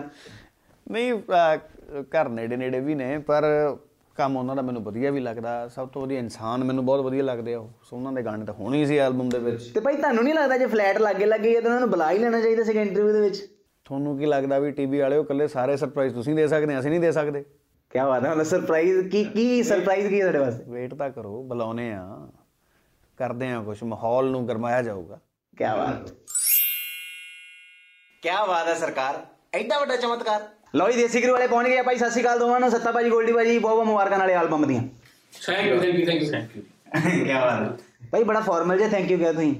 ਭਾਈ ਕਿ ਮਾੜਾ ਜੋ ਜੋਰ ਥੈਂਕ ਯੂ ਬਾਈ ਥੈਂਕ ਯੂ ਥੋੜਾ ਥੋੜਾ ਜ਼ੋਰ ਨਾਲ। Thank you guys thank you ਜੀ ਥੈਂਕ ਯੂ ਬਾਈ ਠੀਕ ਆ ਗੱਲ। ਅੱਛਾ ਗੋਲਡੀ ਭਾਜੀ ਐਲਬਮ ਦੇ 6 ਗਾਣੇ ਤੁਸੀਂ ਕੀਤੇ ਆ ਹਨਾ? ਸੋ ਮੈਂ ਇਹ ਪੁੱਛਣਾ ਚਾਹੁੰਦਾ ਕਿ ਜਦੋਂ ਕਿਸੇ ਆਰਟਿਸਟ ਦੀ ਐਲਬਮ ਪਲਾਨ ਕਰਨੀ ਹੁੰਦੀ ਹੈ ਤੇ ਅਕਸਰ ਇਹ ਕਿਹਾ ਜਾਂਦਾ ਕਿ ਯਾਰ ਸਾਰੇ ਗਾਣੇ ਅਸੀਂ ਕਰਾਂਗੇ। ਜਾਂ ਕੋਈ ਫਿਲਮ ਵੀ ਆਉਂਦੀ ਹੈ ਕਿਸੇ 뮤직 ਡਾਇਰੈਕਟਰ ਨੂੰ ਤੇ ਸਾਰੇ ਗਾਣੇ ਅਸੀਂ ਕਰਾਂਗੇ। ਐਲਬਮ ਦੇ 6 ਗਾਣੇ ਕੀਤੇ ਬਾਕੀ ਭਾਈ ਨੇ ਕਿਤੇ ਹੋਰੋਂ ਕਰਾਏ? ਸੱਤੇ ਭਾਈ ਨੇ ਤੁਹਾਡੇ ਨਾਲ ਕਿਤੇ ਅੰਦਰ ਖਾਤੇ ਗੱਲ ਨਹੀਂ ਕੀਤੀ ਕਦੀ? ਯਾਰ ਸਾਰੇ ਗਾਣੇ ਆਪਾਂ ਕਰਦੇ ਹਾਂ। ਨਾ ਅਸ- ਡਿਸਕਸ ਕਰਕੇ ਹੀ ਕਰਦੇ ਹੁੰਦੇ ਸਾਰੇ। ਜਿਹੜੇ ਜਿਹੜੇ ਗਾਣੇ ਜਿਵੇਂ ਸਾਡੇ ਅਸੀਂ ਉਸੇ ਹਿਸਾਬ ਨਾਲ ਕਰੇ ਨੇ ਹਨਾ? ਤੇ ਵੀਰੇ ਨੂੰ ਲੱਗਾ ਵੀ ਹਾਂ ਇਹ ਗਾਣੇ ਯਾਰ ਤੁਹਾਡੇ ਹੀ ਬਣਦੇ ਨੇ ਹਨਾ? ਤੇ ਬਾਕੀ ਪੀਰ ਭਾਈਆਂ ਜਿਵੇਂ ਜਿਵੇਂ ਸਾਹ ਹੁੰਦੇ ਸੀ ਉਹ ਵੀ ਕਿ ਮੈਨੂੰ ਹੋਰ ਡਿਸਕਸ ਬਹੁਤ ਕਰਿਆ ਜੀ ਦਬ ਕੇ ਡਿਸਕਸ ਹੋਇਆ ਸਾਡੇ ਚ। ਤੇ ਗੋਲਡੀ ਜੀ ਤੇ ਸੱਤਾ ਜੀ। ਜਿਹੜੀ ਟਾਈਟਲ ਬਾਰੇ ਡਿਸਕਸ ਹੋਈ ਹੈ ਨਾ। ਨਹੀਂ ਨਹੀਂ ਡਿਸਕਸ਼ਨ ਟਾਈਟਲ ਰੱਖਣ ਚ ਹੋਈ ਹੈ ਨਾ ਉਹ ਮਤਲਬ ਉਹਦੀਆਂ ਗਵਾਹੀਆਂ ਕਈ ਦੇ ਬੰਦੇ ਦੇਣਗੇ ਕਈ ਬੰਦੇ ਰਹਿਣਗੇ ਜਿੱਥੇ ਆਏ ਨਹੀਂ। ਸੋ ਪਰ ਆਇਆ ਕਿ ਇੱਕ ਗੱਲ ਮੈਡ ਕਰਦੇ ਆ ਕਿ ਬਾਈ ਹੁਣਾਂ ਨਾਲ ਜਿਹੜਾ ਸਾਡਾ ਪਿਆਰ ਆ ਬਹੁਤ ਪੁਰਾਣਾ ਤੇ ਭਰਾਵਾਂ ਵਾਲਾ ਤੇ ਬਾਈ ਹੁਣਾਂ ਦੀ ਖੁਦ ਹੀ ਕੋਸ਼ਿਸ਼ ਹੁੰਦੀ ਹੈ ਕਿ ਐਲਬਮ ਦੇ ਵਿੱਚ ਕੋਈ ਗਾਣਾ ਬਾਈ ਵੀ ਵੀ ਵੈਰਾਈਟੀ ਹੋ ਜਾਵੇ ਤਾਂ ਸਾਨੂੰ ਕੋਈ ਪ੍ਰੋਬਲਮ ਨਹੀਂ। ਤੁਸੀਂ ਜੇ ਕੋਈ ਹੋਰ ਵੀ 뮤직 ਪ੍ਰੋਡਿਊਸਰ ਨੇ, ਜਿਵੇਂ ਖਵਿੰਦਰ ਬਾਈ ਹੁਣੀ ਜਾਂ ਜ਼ੂਸ ਨੇ, ਵੀ ਕਦੇ ਐਸਾ ਚੇਤਰੋਂ ਕੋਈ ਪ੍ਰੋਬਲਮ ਆਈ ਨਹੀਂ। ਤਾਂ ਹੀ ਕਿਉਂਕਿ ਦੇਸੀ ਕਰੂ ਐਨੇ ਟਾਈਮ ਤੋਂ, ਸਮੇਂ ਤੋਂ ਰੂਲ ਕਰ ਰਹੇ ਨੇ ਐਂਡ ਵਧੀਆ ਵਧੀਆ 뮤직 ਦੇ ਰਹੇ ਨੇ। ਕੁਝ ਮਨ ਸਾਫ਼ ਨੇ, ਕਦੇ ਕਦੇ ਕਿਸੇ ਬਾਰੇ 네ਗੇਟਿਵਿਟੀ ਜਾਂ ਕਦੇ ਕਿਸੇ ਬਾਰੇ ਐ ਨਹੀਂ ਸੋਚਿਆ ਕਿ ਸਾਡਾ ਗਾਣਾ ਆਉਣਾ ਚਾਹੀਦਾ ਜੀ। ਵੀਰੇ ਆਪਾਂ ਕਰੀਏ ਗਾਣਾ। ਬੜਾ ਕੂਲ ਜਿਹਾ ਮਾਹੌਲ ਹੁੰਦਾ ਕਿਉਂਕਿ ਅਸੀਂ ਭਰਾਵਾਂ ਵਾਂਗੂ ਕੰਮ ਕਰਦੇ ਆ ਆਰਟਿਸਟਾਂ ਵਾਂਗੂ ਨਹੀਂ। ਅੱਛਾ ਭਾਈ ਟਾਈਟਲ ਦੀ ਗੱਲ ਹੋਈ ਹੁਣੇ ਵੀ ਜਦੋਂ ਟਾਈਟਲ ਇਹਨਾਂ ਦੋਵਾਂ ਨੇ ਸੁਣਿਆ ਸੀ ਅਹ, ਅੰਮ੍ਰਿਤ ਭਾਜੀ ਇਹਨਾਂ ਦੋਵਾਂ ਦੇ ਕੀ ਰਿਐਕਸ਼ਨ ਸੀਗੇ ਐਲਬਮ ਟਾਈਟਲ ਤੇ? ਵੀ ਰਿਐਕਸ਼ਨ ਤਾਂ ਵਧੀਆ ਸੀ ਉਦੋਂ ਬਾਅਦ ਜਾਨੀ ਜੋ ਮੈਂ ਸਲਾਹਾਂ ਲਈ ਜਾਣਾ ਇਹਨਾਂ ਤੋਂ ਘੱਟੋ ਘੱਟ 2 ਮਹੀਨੇ। ਤੇ ਇਹਨਾਂ ਨੂੰ ਮੈਂ ਰੱਜ ਕੇ ਬੋਰ ਕਰਿਆ ਤੇ ਖੱਜਲ ਕਰਿਆ ਵੀ ਵੀਰੇ ਯਾਰ ਐਲਬਮ ਤਾਂ ਚਲੋ ਆਪਣੇ ਕੋਲੇ ਹੈ ਹੀ ਹੈ ਟਾਈਟਲ ਵੀ ਐਡੂ ਬਿਨਾ ਵੀ ਕੋਈ ਸੋਚੋ ਕੋਈ ਘੈਂਟ ਜਿਹਾ ਟਾਈਟਲ ਹੋਵੇ। ਉਹ ਕਰਦੇ ਕਰਦੇ ਕਰਦੇ ਐਂਡ 'ਚ ਟਾਈਟਲ ਉਹੀ ਰੱਖਿਆ ਜੋ ਮੇਰੇ ਦਿਮਾਗ 'ਚ ਸੀ। ਸੋ ਕੁੱਲ ਮਿਲਾ ਕੇ ਅੰਦਰੋਂ ਮੇਰੇ ਤੇ ਬਹੁਤ ਔਖੇ ਨੇ। ਆ ਗਏ ਇੰਟਰਵਿਊ ਕਰਨ ਲਈ ਉਹਨਾਂ ਕੋਈ ਵਾਲੀ ਹੋਣੀ ਪਰ ਇਹ ਸਟੋਰੀ ਹੈ ਜੀ। ਸੱਤਾ ਭਾਈ ਸੀਗੇ 10 15 ਅਸੀਂ ਸ਼ਾਰਟ ਲਿਸਟ ਕਰੇ ਸੀਗੇ 10 15 ਹਾਂ। ਯਾਨੀ ਕਿ ਪਰ ਰੱਖਿਆ ਸੀ ਉਹੀ ਜੋ ਪਹਿਲਾਂ ਰੱਖਣਾ ਸੀ। ਪਹਿਲਾਂ ਰੱਖਣਾ ਸੀਗਾ। ਅੱਛਾ ਸੱਤੇ ਭਾਈ ਇੱਕ ਗੱਲ ਦੱਸਿਓ ਕਿ ਜਦੋਂ ਕਿਸੇ ਗਾਣੇ ਦੇ ਕੰਮ ਬਹੁਤ ਜ਼ਿਆਦਾ ਕ੍ਰੀਏਟਿਵਲੀ ਹੁੰਦਾ ਹੁੰਦਾ ਡੈਡੀਕੇਸ਼ਨ ਨਾਲ ਹੁੰਦਾ ਹੁੰਦਾ ਉਸ ਟਾਈਮ ਗੋਲਡੀ ਭਾਈ ਤੁਹਾਡਾ ਕਿੰਨਾ ਕੁ ਸਾਥ ਦਿੰਦੇ ਆ? ਪੂਰਾ ਸਾਥ ਹੁੰਦਾ ਸਾਰਾ ਕੁਝ ਮਤਲਬ ਇਕੱਠੇ ਬਹਿ ਕੇ ਹੀ ਦੇਖੋ। ਮਤਲਬ ਕਿ ਜਦੋਂ ਵੀਰੇ ਵਾਲੇ ਗਾਣੇ ਬਣੇ ਸਾਰੇ ਇਕੱਠੇ ਬੈਠੇ ਸੀ ਹਾਂਜੀ ਹਾਂਜੀ ਹਾਂ। ਵੀ ਕਿੱਦਾਂ ਲੱਗ ਰਿਹਾ ਬੈਠਣ ਕਿੱਦਾਂ ਲੱਗ ਰਿਹਾ? ਨਹੀਂ ਮਤਲਬ ਇਦਾਂ ਨਹੀਂ ਹੁੰਦਾ ਵੀ ਮਤਲਬ ਤੂੰ ਡਬਿੰਗ ਕਰ ਮੈਂ ਆਇਆ ਇੱਕ ਮਿੰਟ। ਇਹ ਵੀ ਇਹ ਵੀ ਹੁੰਦਾ ਹੀ ਆ। ਬਹੁਤ ਬੜਾ- ਬਹੁਤ ਅਜੀਬੋ ਗਰੀਬ ਤੇ ਟਫ ਸਵਾਲ ਪੁੱਛਿਆ ਗਿਆ। ਸਤਾ ਜੀ ਨੇ ਬਹੁਤ ਵਧੀਆ ਸੰਭਿਆ ਸਵਾਲ। ਅੱਛਾ ਅੰਮ੍ਰਿਤ ਭਾਜੀ ਕੀ ਇਹ ਗੱਲ ਸੱਚ ਹੈ ਵੀ ਜਿੱਦਾਂ ਸੱਤਾ ਭਾਈ ਦੀ ਹਾਈਟ ਬਹੁਤ ਜ਼ਿਆਦਾ ਹੈ ਤੇ ਇਹਨਾਂ ਦੀ ਰੱਬ ਨਾਲ ਸਿੱਧੀ ਗੱਲਬਾਤ ਆ? ਤੇ ਇਹਨਾਂ ਨੇ ਰੱਬ ਨੂੰ ਪੁੱਛਿਆ ਸੀ ਐਲਬਮ ਦਾ ਰਿਸਪੌਂਸ ਕਿਦਾਂ ਦਾ ਰਹੇਗਾ? ਤੇ ਉਸ ਤੋਂ ਬਾਅਦ ਤੁਸੀਂ ਐਲਬਮ ਲਾਂਚ ਕਰਨ ਲੱਗੇ। ਇਹਨਾਂ ਨੂੰ ਮਾਰੇ ਸਭ ਪਤਾ ਹੁੰਦਾ। ਇਹਨਾਂ ਨੂੰ ਸਭ ਹੀ ਪਤਾ ਹੁੰਦਾ ਇੰਡਸਟਰੀ 'ਚ ਕਿਹਾ ਤਾਂ ਹੈ ਵੀ 126 27 ਗਾਣੇ ਆ ਜਿਹੜੇ ਆ ਰਹੇ ਆ ਦੇਸੀ ਗਰੂ ਦੇ। ਸੋ ਹੁਣ ਤੱਕ ਪਿਛਲੇ 8-10 ਸਾਲ ਤੋਂ ਮੈਟਰ ਦੀ ਇੰਨੀ ਕੁ ਬਾਬੇ ਦੀ ਕਿਰਪਾ ਨਾਲ ਦੋਨੇ ਭਰਾਵਾਂ ਨੂੰ ਜਿਵੇਂ ਤੁਸੀਂ ਗੋਲਡੀ ਬਾਈ ਦੀ ਗੱਲ ਕੀਤੀ ਹੈ ਗਾਣਾ ਬਣਾ ਬਣਾ ਕੇ ਅਸੀਂ ਬਾਈ ਨੂੰ ਸੁਣਾਉਂਦੇ ਸੀ। ਮੈਂ ਬਾਈ ਵੀ ਕੋਈ ਚੇਂਜਸ ਆ ਨਾ ਕੋਈ ਕਿਦਾਂ? ਕਿਉਂਕਿ ਕਈ ਵਾਰੀ ਕਿਸੇ ਕੋਲੇ ਕੁਆਲਿਟੀ ਹੁੰਦੀ ਆ ਕਿ ਉਹ ਜਦੋਂ ਗਾਣਾ ਸੁਣ ਕੇ ਦੱਸ ਦਿੰਦਾ ਕਿ ਯਾਰ ਇੱਥੇ ਗਾਣਾ ਠੰਡਾ ਆ ਗਿਆ ਇੱਥੇ ਲੂਜ਼ ਹੋ ਰਹੀ ਹੈ ਗ੍ਰਿਪ ਸੋ ਮੈਨੂੰ ਲੱਗਦਾ ਕਿ ਐਕਸਪੀਰੀਅੰਸ ਵੀ ਇਹਨਾਂ ਦਾ ਭਰਾਵਾਂ ਦਾ ਕੰਮ ਆਇਆ ਕਿਉਂਕਿ ਮੈਥੋਂ ਤਾਂ ਬਹੁਤ ਪਹਿਲਾਂ ਦੇ ਨੇ ਇੰਡਸਟਰੀ ਦੇ ਵਿੱਚ। ਐਂਡ ਤਾਂ ਹੀ ਕੰਮ ਕਰਨ ਦਾ ਵੀ ਮਜ਼ਾ ਆਇਆ ਪੂਰਾ। ਜੀ। ਔਰ ਗੋਲਡੀ ਭਾਜੀ ਮਤਲਬ ਕਿਹੜਾ ਗਾਣਾ ਐਲਬਮ ਦਾ ਕੋਈ ਐਸਾ ਸੀਗਾ ਜਿਹਦੇ ਵਿੱਚ ਜਿੱਦਾਂ ਕਹਿੰਦੇ ਨਾ ਵੀ ਪੰਜਾਬੀ 'ਚ ਕਾਂ ਫਸ ਜਾਂਦਾ ਹਨਾ? ਜਾਂ ਕੋਈ ਗਾਣੇ ਦੀ ਕੋਈ ਬੀਟ ਫਸ ਗਈ ਹੋਵੇ ਜਾਂ ਕਿਸੇ ਗਾਣੇ ਦੇ ਲਿਰਿਕਸ ਦੇ ਵਿੱਚ ਕਿਤੇ ਨਾ ਕਿਤੇ ਤੁਹਾਨੂੰ ਲੱਗਿਆ ਹੋਵੇ ਨਹੀਂ ਆ ਨਹੀਂ ਐਦਾਂ ਹੋਣਾ ਚਾਹੀਦਾ। ਵੈਸੇ ਤਾਂ ਮਾਨ ਸਾਹਿਬ ਕੋ ਪੂਰਾ ਮਤਲਬ ਪੂਰਾ ਮਾਹੌਲ ਹੈਗਾ ਆ ਲਿਰਿਕਸ ਅਮਰਦੀਪ ਦੇ। ਜਿਹੜੇ ਮਤਲਬ ਵੀ ਬਹੁਤ ਜ਼ਿਆਦਾ ਟੈਲੈਂਟਡ ਨੇ ਇਹ ਇੱਕ ਤਾਂ ਮਤਲਬ ਉੱਥੇ ਜਦੋਂ ਗਾਣਾ ਮਤਲਬ ਅਸੀਂ ਇੱਕ ਵਾਰ ਬਹਿ ਗਏ ਤਾਂ ਗਾਣਾ ਬਣ ਕੇ ਹੀ ਮਤਲਬ ਅਸੀਂ ਮਤਲਬ ਉੱਠਦੇ ਸੀਗੇ ਹਨਾ? ਤੇ ਉੱਥੇ ਸਟੂਡੀਓ ਦਾ ਮਾਹੌਲ ਇੰਨਾ ਵਧੀਆ ਹੁੰਦਾ ਸ਼ਾਮ ਨੂੰ ਸਾਰੇ ਵਧੀਆ ਹੁੰਦਾ ਜਿਵੇਂ ਮਾਨਾ ਮਿਊਜ਼ਿਕ ਇੱਕ ਵਾਰ ਸ਼ੁਰੂ ਕਰ ਲਿਆ ਗਾਣਾ ਜਿਹੜਾ ਫਿਰ ਪੂਰਾ ਕਰਕੇ ਅਸੀਂ ਉੱਠਦੇ ਸੀਗੇ। ਜੀ। ਔਰ ਭਾਈ ਐਲਬਮ ਦੇ 6 ਗਾਣੇ ਤੁਹਾਡਾ 6 ਗਾਣਿਆਂ ਦੇ ਵਿੱਚੋਂ ਸਭ ਤੋਂ ਬੈਸਟ ਫੇਵਰਿਟ ਕਿਹੜਾ ਗਾਣਾ? ਮਤਲਬ ਜਿੰਨੀਆਂ ਵੀ ਬੀਟਸ ਹੈਗੀਆਂ ਨੇ ਆਬਵੀਅਸਲੀ ਮਤਲਬ ਹਜੇ ਆਪਾਂ ਟਾਈਟਲਸ ਨਹੀਂ ਦੱਸ ਸਕਦੇ ਪਰ ਕੋਈ ਇੱਕ ਗਾਣਾ ਐਸਾ ਜਿਹੜਾ ਤੁਹਾ- ਤੁਹਾਨੂੰ ਲੱਗਦਾ ਹੋਵੇ ਕਿ ਇਹ ਮੇਰਾ ਫੇਵਰਿਟ ਆ। ਮੈਂ ਕਹਿ ਸਕਦਾ ਮੈਂ ਕਹਿ ਕਹਿ ਦੋ ਕਹਿ ਦੋ ਕਹਿ ਦੋ ਕਹਿ ਦਿਓ। ਇੱਕ ਗਾਣਾ ਮੌਂਡ ਬਲੈਂਕ ਹੈ। ਮਾਰਾ ਸਿਰ ਹੀ ਹੈ, ਸਿਰ ਹੀ। ਪਰ ਮਾਰਾ ਇਹ ਗਾਣਾ ਫਿਰ ਤਾਂ ਫਿਰ ਤਾਂ ਬਹੁਤ ਗਾਣੇ ਨੇ ਸਾਡੇ। ਨਾਲ ਤੁਸੀਂ ਤੁਸੀਂ ਸੁਣੋਗੇ ਇੱਕ ਵਾਰ ਤੁਸੀਂ ਕਹਿੰਦੇ ਯਾਰ ਕਿਹੜਾ ਸਕਿਪ ਕਰੀਏ ਗਾਣਾ? ਯਾਰ ਵੀ ਸਾਰੇ ਸਾਰੇ ਗਾਣੇ ਤੁਹਾਨੂੰ ਬਾਰ-ਬਾਰ ਸੁਣਨੇ ਪੈਣਗੇ ਮਾਰਾ ਕੈਸਾ 뮤직 ਬਣਿਆ ਕੈਸਾ ਗਾਇਆ ਕਿਆ ਕੰਪੋਜੀਸ਼ਨਾਂ ਨੇ ਫਰੈਸ਼ ਕੰਮ ਨੂੰ ਔਰ ਭਾਜੀ ਜਦੋਂ ਸਟੂਡੀਓ ਦੇ ਵਿੱਚ ਮਾਹੌਲ ਬਣਦਾ ਹੁੰਦਾ ਤੁਹਾਡੇ ਤਿੰਨਾਂ ਵਿੱਚੋਂ ਕਿਹੜਾ ਐਸਾ ਜਿਹੜਾ ਸਭ ਤੋਂ ਜ਼ਿਆਦਾ ਸੁਸਤੀ ਪਾਉਂਦਾ? ਸੁਸਤੀ ਵਾਲਾ ਤਾਂ ਕੋਈ ਨਹੀਂ ਕੋਈ ਸਮਾਂ ਦੀ ਤੰਗੀ ਕਰਦਾ। ਤੇ ਭਾਜੀ ਕਿਹੜਾ ਐਸਾ ਹੈ ਜਿਹੜਾ ਮਤਲਬ ਮਤਲਬ ਜਿਹਨੂੰ ਬਾਰ-ਬਾਰ ਮਾਹੌਲ ਚਾਹੀਦਾ ਹੁੰਦਾ? ਜਿੱਦਾਂ ਮੈਨੂੰ ਲੱਗਦਾ ਸੱਤਾ ਭਾਜੀ ਬਹੁਤ ਸ਼ਾਂਤ ਜਿਹੇ ਆ। ਗੋਲਡੀ ਭਾਜੀ ਤੇ ਅੰਮ੍ਰਿਤ ਭਾਜੀ ਤੁ ਤੁ- ਤੁਹਾਡੇ ਦੋਵਾਂ ਵਿੱਚ ਅਕਸਰ ਇਹ ਹੁੰਦਾ ਨਾ ਯਾਰ ਮਾਹੌਲ ਨਹੀਂ ਬਣ ਰਿਹਾ ਗਾਣੇ ਦਾ। ਇਦਾਂ ਹੁੰਦਾ? ਨਹੀਂ ਇਹ ਵੀ ਨਹੀਂ ਕਦੇ ਨਾ। ਮਿਊਜ਼ਿਕ ਵਾਲਾ ਤਾਂ ਮਿਊਜ਼ਿਕ ਹੀ ਹੁੰਦਾ। ਦੇਖੋ ਮਾਹੌਲ ਤਾਂ ਬਣਾ ਹੀ ਲਈਦਾ। ਬਣਾਏ ਨਹੀਂ ਮਾਹੌਲ ਤਾਂ ਦੇਖੋ ਬਣਾ ਹੀ ਲਈਦਾ। ਮਾਹੌਲ ਸਭ ਜਾਣਦੀ ਹੈ ਮਾਹੌਲ। ਤਾਂ ਬਣ ਹੀ ਜਾਂਦਾ ਭਾਈ ਹੁਣ ਕੁਝ ਗੱਲਾਂ ਮੈਂ ਤੁਹਾਨੂੰ ਇਦਾਂ ਦੀਆਂ ਪੁੱਛਣੀਆਂ ਵੀ ਜਿਹੜੀਆਂ ਤੁਸੀਂ ਦੱਸਣਾ ਕਿ ਕੀ ਇਹ ਸੱਚ ਆ? ਠੀਕ ਆ? ਆਉਣ ਦੀ ਹੈ? ਭਾਜੀ ਕੀ ਇਹ ਸੱਚ ਆ ਕਿ ਜਦੋਂ ਤੁਸੀਂ ਪਹਿਲੀ ਵਾਰੀ ਦੇਸੀ ਕਰੋ ਕੋ ਆਪਣਾ ਕੋਈ ਰੋਮਾਂਟਿਕ ਗਾਣਾ ਲੈ ਕੇ ਗਏ ਸੀ ਤੇ ਇਹਨਾਂ ਨੇ ਪਾਣੀ ਨਾਲ ਆਪਣੇ ਮੂੰਹ ਤੇ ਛਿੱਟੇ ਮਾਰੇ ਸੀ? ਗੱਲ ਨਹੀਂ ਛਿੱਟੇ ਇਨ ਦਾ ਸੈਂਸ ਇਹ ਮਤਲਬ ਮੁੰਡਾ ਯੰਗ ਆ ਦੇ ਆ ਮੁੰਡਾ ਛਿੱਟੇ ਤੁਸੀਂ ਇਨ ਦਾ ਸੈਂਸ ਆਇਆ ਪੁੱਛ ਰਹੇ ਹੋ ਵੀ ਮੈਨੂੰ ਯਕੀਨ ਨਹੀਂ ਹੋ ਰਿਹਾ। ਵੀ ਇਹ ਅੱਛਾ ਓਕੇ ਓਕੇ ਹਾਂ ਮਤਲਬ ਜਦੋਂ ਮੈਂ ਗਾਣਾ ਕਰਨ ਆਇਆ ਸੀ ਖੰਨੇ ਉਦੋਂ ਸਟੂਡੀਓ ਹੁੰਦਾ ਸੀ ਬਾਈ ਹੁਣਾਂ ਦਾ। ਇੱਕ ਛੋਟੀ ਜਿਹੀ ਸਟੋਰੀ ਹੈ ਕਿ ਜਦੋਂ ਮੇਰਾ ਹਲੇ ਕੋਈ ਗੀਤ ਨਹੀਂ ਸੀ ਆਇਆ ਤਾਂ ਪਹਿਲਾਂ ਐਲਬਮ ਪਲਾਨ ਹੋਈ ਸੀ। ਮੇਰੀ ਪਹਿਲੇ ਗਾਣੇ ਆਉਣ ਤੋਂ ਵੀ ਪਹਿਲਾਂ ਦੇਸੀ ਗਰੂ ਨਾਲ ਕਿਸੇ ਵਜ੍ਹਾ ਨਾਲ ਫਿਰ ਸਿੰਗਲ ਟਰੈਕ ਆਇਆ ਮੇਰਾ। ਮਤਲਬ ਬਾਈ ਹੁਣਾਂ ਨੂੰ ਆਇਆ ਤਾਂ ਨਹੀਂ ਸੀਗਾ ਵੀ ਆਪਾਂ ਗੁਰਮੈਂਟਿਕ ਗਾਣਾ ਕਰਾਂਗੇ। ਆਕੜ ਗਾਣਾ ਮੇਰਾ ਪਹਿਲਾਂ ਕਰਿਆ ਸੀ। ਰੋਮਾਂਟਿਕ ਪਰ ਉਹਨੂੰ ਲੈ ਕੇ ਮੈਨੂੰ ਲੱਗਦਾ ਆਪਾਂ ਸ਼ੌਰ ਹੀ ਸੀ ਸਾਰੇ ਵੀ ਵਧੀਆ ਰਹੂਗਾ ਨਹੀਂ ਇਹੋ ਜੀ ਗੱਲ ਨਹੀਂ। ਉਹ ਸਮਝ ਮੈਨੂੰ ਡਰ ਹੁੰਦਾ ਜ਼ਿਆਦਾ ਕਿ ਯਾਰ ਅਹ, ਬਾਈ ਹੁਣਾਂ ਨੇ ਤਾਂ ਆਪਣੀ ਰਿਸਪੌਂਸਿਬਿਲਟੀ ਸਾਂਭ ਲੈਣੀ ਹੈ ਵੀ ਬਾਈ ਹੁਣੀ ਤਾਂ ਮਿਊਜ਼ਿਕ ਤਾਂ ਬਾਣੇ ਜਾਣਾ ਹਨਾ ਵਧੀਆ ਕਰ ਲੈਣਾ। ਮਤਲਬ ਕਿ ਮੈਂ ਮੈਥੋਂ ਗਾ ਹੋ ਜਾਊਗਾ। ਗਾਉਣ ਦੀ ਜ਼ਿਆਦਾ ਟੈਨਸ਼ਨ ਸੀ ਮੈਨੂੰ। ਮੈਟਰ ਤਾਂ ਸੁਣ ਕੇ ਮੈਨੂੰ ਲੱਗਦਾ ਠੀਕ ਹੀ ਲੱਗਦਾ ਸੀ ਪਰ ਗਾਉਣ ਦੀ ਮੈਨੂੰ ਜ਼ਿਆਦਾ ਪਰਸਨਲੀ ਟੈਨਸ਼ਨ ਸੀ। ਜੀ ਔਰ ਭਾਜੀ ਮੈਨੂੰ ਇਦਾਂ ਲੱਗਦਾ ਕਿ ਜਿੱਦਾਂ ਐਜ਼ ਅ 뮤직 ਡਾਇਰੈਕਟਰ ਔਰ ਐਜ਼ ਅ ਸਿੰਗਰ ਪੰਕਚੁਅਲਿਟੀ ਹੋਣੀ ਬਹੁਤ ਜ਼ਿਆਦਾ ਇੰਪੋਰਟੈਂਟ ਆ ਕੋਈ ਵੀ ਤੁਸੀਂ ਪ੍ਰੋਜੈਕਟ ਅਨਾਉਂਸ ਵੀ ਕਰਦੇ ਹੋ ਤੇ ਉਹ ਜਿਹੜੀ ਅਨਾਉਂਸਮੈਂਟ ਤੇ ਕਿਹਾ ਹੁੰਦਾ ਵੀ ਇਹ ਗਾਣਾ ਇੰਨੀ ਤਰੀਕ ਨੂੰ ਆਊਗਾ ਉਹ ਆਵੇ ਤਾਂ ਵਧੀਆ ਲੱਗਦਾ ਜੇ ਲੇਟ ਹੋ ਜਾਵੇ ਤਾਂ ਮਤਲਬ ਚੱਕਰ ਇਹੀ ਹੁੰਦਾ ਵੀ ਜਾਂ ਤਾਂ 뮤직 ਡਾਇਰੈਕਟਰ ਨੇ ਗਾਣਾ ਲੇਟ ਕਰਤਾ ਜਾਂ ਸਿੰਗਰ ਨੇ ਲਿਖਣ ਲੋਕਾਂ ਨੇ ਇੱਧਰ ਉੱਧਰ ਕਰਤਾ ਹਨਾ ਸੋ ਤੁਹਾਡੇ ਨਾਲ ਕਦੀ ਇਦਾਂ ਹੋਇਆ ਵੀ ਕੋਈ ਪ੍ਰੋਜੈਕਟ ਤੁਸੀਂ ਅਨਾਉਂਸ ਕਰਤਾ ਪਰ ਉਹ ਬਾਅਦ ਚ ਲੇਟ ਹੋ ਗਿਆ ਜਾਂ ਮਤਲਬ ਉਸ ਟਾਈਮ ਤੇ ਨਹੀਂ ਹੋ ਪਾਇਆ ਮੇਰੇ ਨਾਲ ਤੁਹਾਡੇ ਨਾਲ ਹਾਂਜੀ ਬਹੁਤ ਵਾਰੀ ਬਹੁਤ ਵਾਰੀ ਨਹੀਂ ਇਹਨਾਂ ਇਹ- ਇਹਨਾਂ ਦੇ ਨਾਲ ਕੋਲੈਬੋਰੇਟ ਕੀਤਾ ਕੋਈ ਪ੍ਰੋਜੈਕਟ ਹਾਂਜੀ, ਨਾ ਨਾ ਨਾ ਨਾ ਮਤਲਬ ਹੀ ਨਹੀਂ ਜੀ। ਸਾਡੇ ਤਾਂ ਹੁਣ ਵੀ ਐਲਬਮ ਦੇ ਗਾਣੇ ਆ ਜਿੱਦਾਂ ਹੁਣ ਰਿਲੀਜ਼ ਤੇ ਤਿਆਰ ਆ। ਸੋ ਸਾਡੇ ਤਾਂ ਪਹਿਲੇ ਹੀ ਮੈਨੂੰ ਲੱਗਦਾ ਸੀ 10-15 ਦਿਨ ਐਡਵਾਂਸ ਚੱਲ ਰਹੇ ਆ।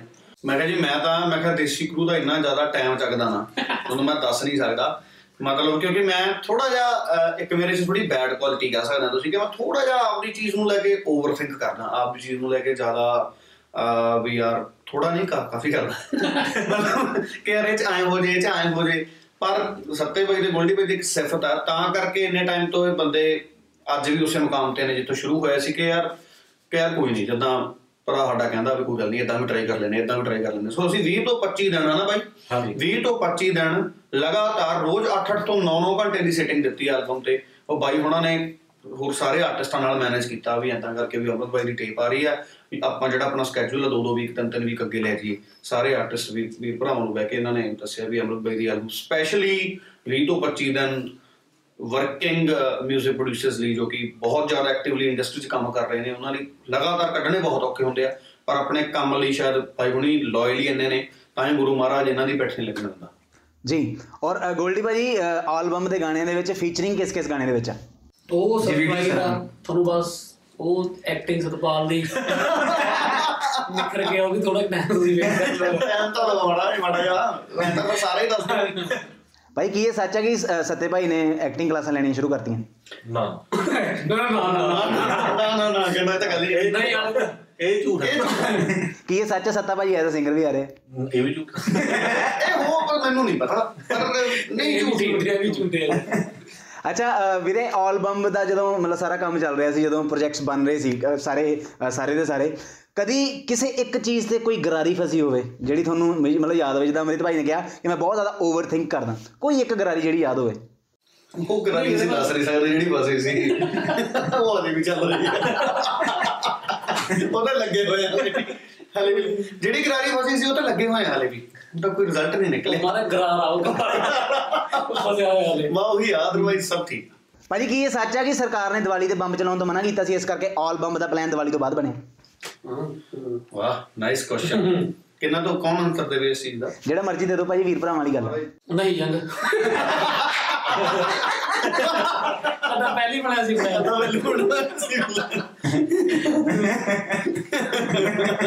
ਆਹ ਵਧੀਆ ਲੱਗੀ ਨਹੀਂ ਅੰਗ। ਉਹਨੇ ਜਿੱਦਾਂ ਜਿੱਦਾਂ ਘਰ ਦੇ ਨੇ ਮਤਲਬ ਸਿਖਾ ਕੇ ਭੇਜਿਆ ਹੋਵੇ ਵੀ ਕਾਕਾ ਦੋ ਅੱਖਰ ਹੀ ਬੋਲਣੇ ਜ਼ਿਆਦਾ ਨਹੀਂ ਬੋਲਣੇ। ਇੰਟਰਵਿਊਆਂ ਵਾਇਰਲ ਬਹੁਤ ਜ਼ਿਆਦਾ ਹੋ ਜਾਂਦੀਆਂ।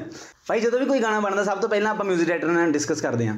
ਤੇ ਦਿਲਜੀਤ ਭਾਈ ਵਾਲੇ ਗਾਣੇ ਦੇ ਵਿੱਚ ਵੀ ਸੀਗਾ ਲਫੇੜਾ ਹਨਾ? ਉਸ ਤੋਂ ਪਹਿਲਾਂ ਬੰਬੀਹਾ ਬੋਲੇ ਦੇ ਵਿੱਚ ਵੀ ਲਫੇੜਾ ਸੀਗਾ। ਪਰ ਲਫੇੜਿਆਂ ਦੇ ਮੈਨੂੰ ਇਦਾਂ ਲੱਗਦਾ ਕਿ ਲਫੇੜਿਆਂ ਵਾਲਾ ਜਿਹੜਾ ਉਹ ਬਹਾਰ ਚੱਲ ਰਹੀ ਆ ਉਹਦਾ ਕੀ ਮਾਹੌਲ ਆ? ਲੈ, ਮਾਹੌਲ ਵਧੀਆ ਜੀ। ਦੇਖੋ ਫਿਰ ਵੱਜੇ ਕਿ ਨਹੀਂ ਦੋਨੇ ਗਾਣੇ ਲਿਖੜੇ ਉਹ ਕਿਹਾ ਸੀ ਫਿਰ ਨਹੀਂ ਮੈਂ। ਫਿਰ ਕੋਈ ਸੋਚ ਕੇ ਕਿਹਾ ਸੀ ਮਹਾਰਾਜ ਅਸੀਂ। ਇੱਕ ਇਸ ਐਲਬਮ 'ਚ ਵੀ ਇੱਕ ਗਾਣੇ ਦੇ ਵਿੱਚ ਟਾਈਟਲ ਨਹੀਂ ਰਿਵੀਲ ਕਰ ਸਕਦੇ ਉੱਤੇ ਵੀ ਲਫੇੜੇ ਦਾ ਜ਼ਿਕਰ ਹੈਗਾ ਸੋ ਲਫੇੜਿਆਂ ਨਾਲ ਪਿਆਰ ਹੈ। ਕਿਆ ਬਾਤ। ਖਾਦੇ ਨਹੀਂ ਹੋਏ ਅਸੀਂ ਵਾਲੇ ਹੁਣ ਲਪੇੜੇ ਦੀ ਹੈਟ੍ਰਿਕ ਹੁਣ ਆਉਣ ਲਫੇੜਿਆਂ ਦੀ ਹੈਟ੍ਰਿਕ ਵਾਲੀ ਆ ਤੇ ਭਾਈ ਲਫੇੜੇ ਉਦਾਂ ਮਤਲਬ ਚਲੋ ਤੁਸੀਂ ਕਿਹਾ ਵੀ ਚਲੋ ਖਾਦੇ ਨਹੀਂ ਹੋਏ ਚਲੋ ਅੱਛੀ ਗੱਲ ਹੈ ਵੀ ਨਹੀਂ ਖਾਦੇ। ਜ਼ਿੰਦਗੀ 'ਚ ਲਫੇੜੇ ਨਹੀਂ ਹਿੱਸੇ ਆਏ. ਪਰ ਪਰ- ਜਿਹਦੇ ਜਿਹਦੇ ਮਾਰੇ ਆ ਕਦੀ ਕੋਈ ਐਸਾ ਕਿੱਸਾ ਯਾਦ ਆ ਕਿ ਕੋਈ ਬੰਦਾ ਫੈਂਟਿਆ ਹੋਵੇ? ਜਿਹੜੇ ਗੱਲਾਂ ਹੁਣ ਕੈਮਰੇ ਤੇ ਦੱਸੀਆਂ ਲੋਕਾਂ ਨੇ ਨਾ ਯਾਰ ਬੜੇ ਫੁਕਰੇ ਨੇ। ਕੈਮਰਾ ਲਵਾ ਕੇ ਆਪਦੀ ਫੁਕਰ ਬਣਾਉਣਾ ਸੜਕਦੇ ਆ ਉਹ ਹੁਣ ਕਾਲਜ ਪੂਰੀ ਲਾਈਫ ਚ ਬੰਦਾ ਥੋੜਾ ਬਹੁਤਾ ਹੋ ਜਾਂਦਾ। ਪਰ ਉਸ ਤੋਂ ਬਾਅਦ ਇਸ ਫੀਲਡ ਚ ਆ ਗਏ ਤਾਂ ਬਾਬੇ ਦੀ ਮਿਹਰ ਰਹੀ ਹੈ ਕਦੇ। ਨਾ ਹੀ ਪ੍ਰਮਾਤਮਾ ਅੱਗੇ ਲੋੜ ਪਵੇ। ਸ਼ਾਂਤੀ ਬਰਕਰਾਰ ਰਹਿਣੀ ਚਾਹੀਦੀ ਹੈ ਮਹਾਰਾਜ। ਬਿਲਕੁਲ ਭਾਈ ਉਦਾਂ ਦੇ ਤੁਸੀਂ ਕਹਿੰਦੇ ਹੋ ਸ਼ਾਂਤੀ ਬਰਕਰਾਰ ਰਹਿਣੀ ਚਾਹੀਦੀ ਹੈ ਪਰ ਗਾਣਿਆਂ ਦੇ ਵਿੱਚ ਕਿਤੇ ਨਾ ਕਿਤੇ ਮਾਹੌਲ ਤੁਸੀਂ ਐਨ ਸਿਖਰ ਤੇ ਰੱਖਿਆ ਹੁੰਦਾ। ਸੋ ਉਹ ਜਿਹੜੀ ਇਨਸਪੀਰੇਸ਼ਨ ਆ ਉਹ ਕਿੱਥੋਂ ਆਉਂਦੀ ਹੈ ਭਾਜੀ? ਦੇਖੋ ਜਦੋਂ ਤੁਸੀਂ ਛੋਟੇ ਹੁੰਦੇ ਆ ਨਾ ਜਦੋਂ ਤੁਹਾਨੂੰ ਕੁਝ ਪਤਾ ਨਹੀਂ ਹੁੰਦਾ ਤੁਹਾਡੇ ਸਬਕੌਂਸ਼ੀਅਸ ਮਾਈਂਡ ਦੇ ਵਿੱਚ ਕੁਝ ਕੁਝ ਚੀਜ਼ਾਂ ਡਿੱਗਦੀਆਂ ਰਹਿੰਦੀਆਂ ਜਿਵੇਂ ਤੁਹਾਡਾ ਇੱਕ ਟੇਸਟ ਹੁੰਦਾ। ਜਦੋਂ ਮੈਂ ਅਹ, ਛੋਟਾ ਸੀਗਾ ਨਾ ਤਾਂ ਮੈਂ ਜਦੋਂ ਵਿਆਹ ਤੇ ਜਾਣਾ ਤਾਂ ਮੈਂ ਗਾਣਾ ਸੁਣਨਾ ਵੀ ਨਹੀਂ ਤੂੰ ਜੱਟ ਦੀ ਪਸੰਦ ਜੱਟ ਨਹੀਂ ਵਿਆਹਣੀ ਆ ਨਾ ਮੈਨੂੰ ਬੜਾ ਪੰਪ ਅਪ ਕਰਦਾ ਸੀ ਗਾਣਾ। ਫਿਰ ਕਿਹੜਾ ਜੰਮ ਪਿਆ ਸੂਰਮਾ ਜਿਹੜਾ ਜੱਟ ਦੀ ਜੱਟ ਨੂੰ ਰੋਕੇ ਆ ਤੇ ਐਦਾਂ ਦੇ ਗਾਣੇ ਮੈਨੂੰ ਬੜੇ ਹੀ ਪੰਪ ਅਪ ਕਰਦੇ ਸੀ ਕੁਲਵਿੰਦਰ ਢਿੱਲੋਂ ਬਾਈ ਦੇ ਗਾਣੇ ਹਨਾ। ਰੌਲੇ ਵਾਲੀ ਪੈੜੀ ਕਤਲ ਕਰਾਉਂਦੀ ਜੱਟਾਂ ਦੀ। ਸੋ ਉਹ ਮੈਨੂੰ as a person as a as an audience ਮੇਰਾ ਉਹ ਟੇਸਟ ਬਣ ਗਿਆ ਸੁਣ ਸੁਣ ਕੇ। ਤੇ ਫਿਰ ਮੈਂ ਜਦੋਂ ਲਿਖਿਆ ਵੀ ਤਾਂ ਉਦਾਂ ਦਾ ਲਿਖਿਆ। ਮਤਲਬ ਮੈਂ ਵੀ ਅਹ, ਅਹ, ਤੁਸੀਂ ਕਹਿ ਸਕਦੇ ਆ ਕਿ ਫੋਲੋ ਕੀਤਾ ਫਿਰ ਲਿਖਿਆ। ਤੇ ਇਹ ਮੇਰਾ ਮੈਨੂੰ ਇਹ ਲੱਗਦਾ ਸੀ ਮੇਰੀ ਵੋਕਲ ਟੋਨ ਤੇ ਜਿਹੜਾ ਟੇਸਟ ਆ ਨਾ ਬੜਾ ਸੋਹਣਾ ਆਉਂਦਾ। ਹੋਰ ਕੋਈ ਇਦਾਂ ਦੀ ਐਸਾ ਕੋਈ ਗੱਲ ਨਹੀਂ ਹੈ। ਮੇਰੀ ਟੋਨ ਤੇ ਚੱਕਵਾਂਗੀ ਤਾਂ ਸੂਟ ਜ਼ਿਆਦਾ ਕਰਦਾ। ਸੋ ਦੈਟਸ ਵਾਈ ਮੈਂ ਜ਼ਿਆਦਾ ਗਾਣੇ ਉਦਾਂ ਦੇ ਕਰਨ ਦੀ ਟਰਾਈ ਕਰਦਾ। ਜੀ। ਔਰ ਅਹ, ਭਾਜੀ ਇਦਾਂ ਜਦੋਂ ਆਪਾਂ ਕੋਈ ਗਾਣਾ ਜਾ ਕੇ 뮤직 ਡਾਇਰੈਕਟਰ ਨੂੰ ਸੁਣਾਉਂਦੇ ਆ ਜਦੋਂ ਤੁਸੀਂ ਬਾਈ ਉਹਨਾਂ ਨਾਲ ਕਦੀ ਇਦਾਂ ਹੋਇਆ ਵੀ ਕੋਈ ਗਾਣਾ ਜਾ ਕੇ ਡਿਸਕਸ ਕੀਤਾ ਹੋਵੇ ਤੇ ਇਹਨਾਂ ਦੋਵਾਂ ਨੇ ਠੰਡਾ ਜਿਹਾ ਰਿਸਪੌਂਸ ਦਿੱਤਾ ਹੋਵੇ? ਬਹੁਤ ਵਾਰ। ਮਹਾਰਾਜ ਕਿਉਂਕਿ ਦੇਖੋ ਐਜ਼ ਅ ਰਾਈਟਰ ਬੰਦਾ ਜਜ਼ਬਾਤੀ ਹੁੰਦਾ। ਰਾਈਟਰ ਨੂੰ ਇਹ ਲੱਗਦਾ ਹੁੰਦਾ ਵੀ ਅਹ, ਹਰ ਇੱਕ ਗਾਣੇ ਉਹਦਾ ਚੰਗਾ ਲੱਗਦਾ ਹੁੰਦਾ ਉਹਨੂੰ ਵੀ ਮੈਂ ਆਹ ਲਿਖ ਲਿਆ ਤਾਂ ਇਹ ਬਸ ਇਹ ਐਂਡੇ ਹੋ ਗਿਆ। ਪਰ ਉਹ ਐਂਡ ਨਹੀਂ ਹੋ ਜਾਂਦਾ ਕਈ ਵਾਰੀ। ਉਹ ਦੀ ਐਂਡ ਹੋ ਜਾਂਦਾ। ਤੇ ਫਿਰ ਇਹ ਫਿਰ ਫਿਰ ਉਸ ਹਾਲਾਤ 'ਚ ਤੁਹਾਨੂੰ ਮੂੰਹ ਤੇ ਕਹਿੰਦੇ ਆਗੇ ਬਾਅਦ 'ਚ ਤੁਹਾਡੇ ਜਾਣ ਤੋਂ ਬਾਅਦ ਤੁਹਾਨੂੰ ਕਰਦੇ ਮਹਾਰਾਜ ਸ਼ਰਿਆਮ ਕਹਿੰਦੇ ਨੇ ਗਾਣਾ ਬਣਾਉਣ ਤੋਂ ਮਨਾ ਕਰਦੇ ਨੇ। ਤੇ ਡਮੀ ਤੇ ਉਹਨੂੰ ਫਿਰ ਅਸੀਂ ਖਾਰਜ ਕਰ ਦਿੰਦੇ ਆ ਵੀ ਇਹ ਗਾਣੇ 'ਚ ਫੀਲ ਨਹੀਂ ਆ ਰਹੀ। ਸੋ ਤਾਂ ਹੀ ਤਾਂ ਟੀਮ ਵਰਕ ਹੁੰਦਾ। ਜੇ ਮੈਂ ਆਪਦੀ ਉਹ ਚਲਾਈ ਜਾਣੀ ਆ ਹਨਾ ਤਾਂ ਫਿਰ ਉਹ ਫਿਰ ਟੀਮ ਵਰਕ ਨਹੀਂ ਹੋਗੀ ਫਿਰ ਉਹ ਤਾਂ ਕੰਮ ਹੋ ਗਿਆ।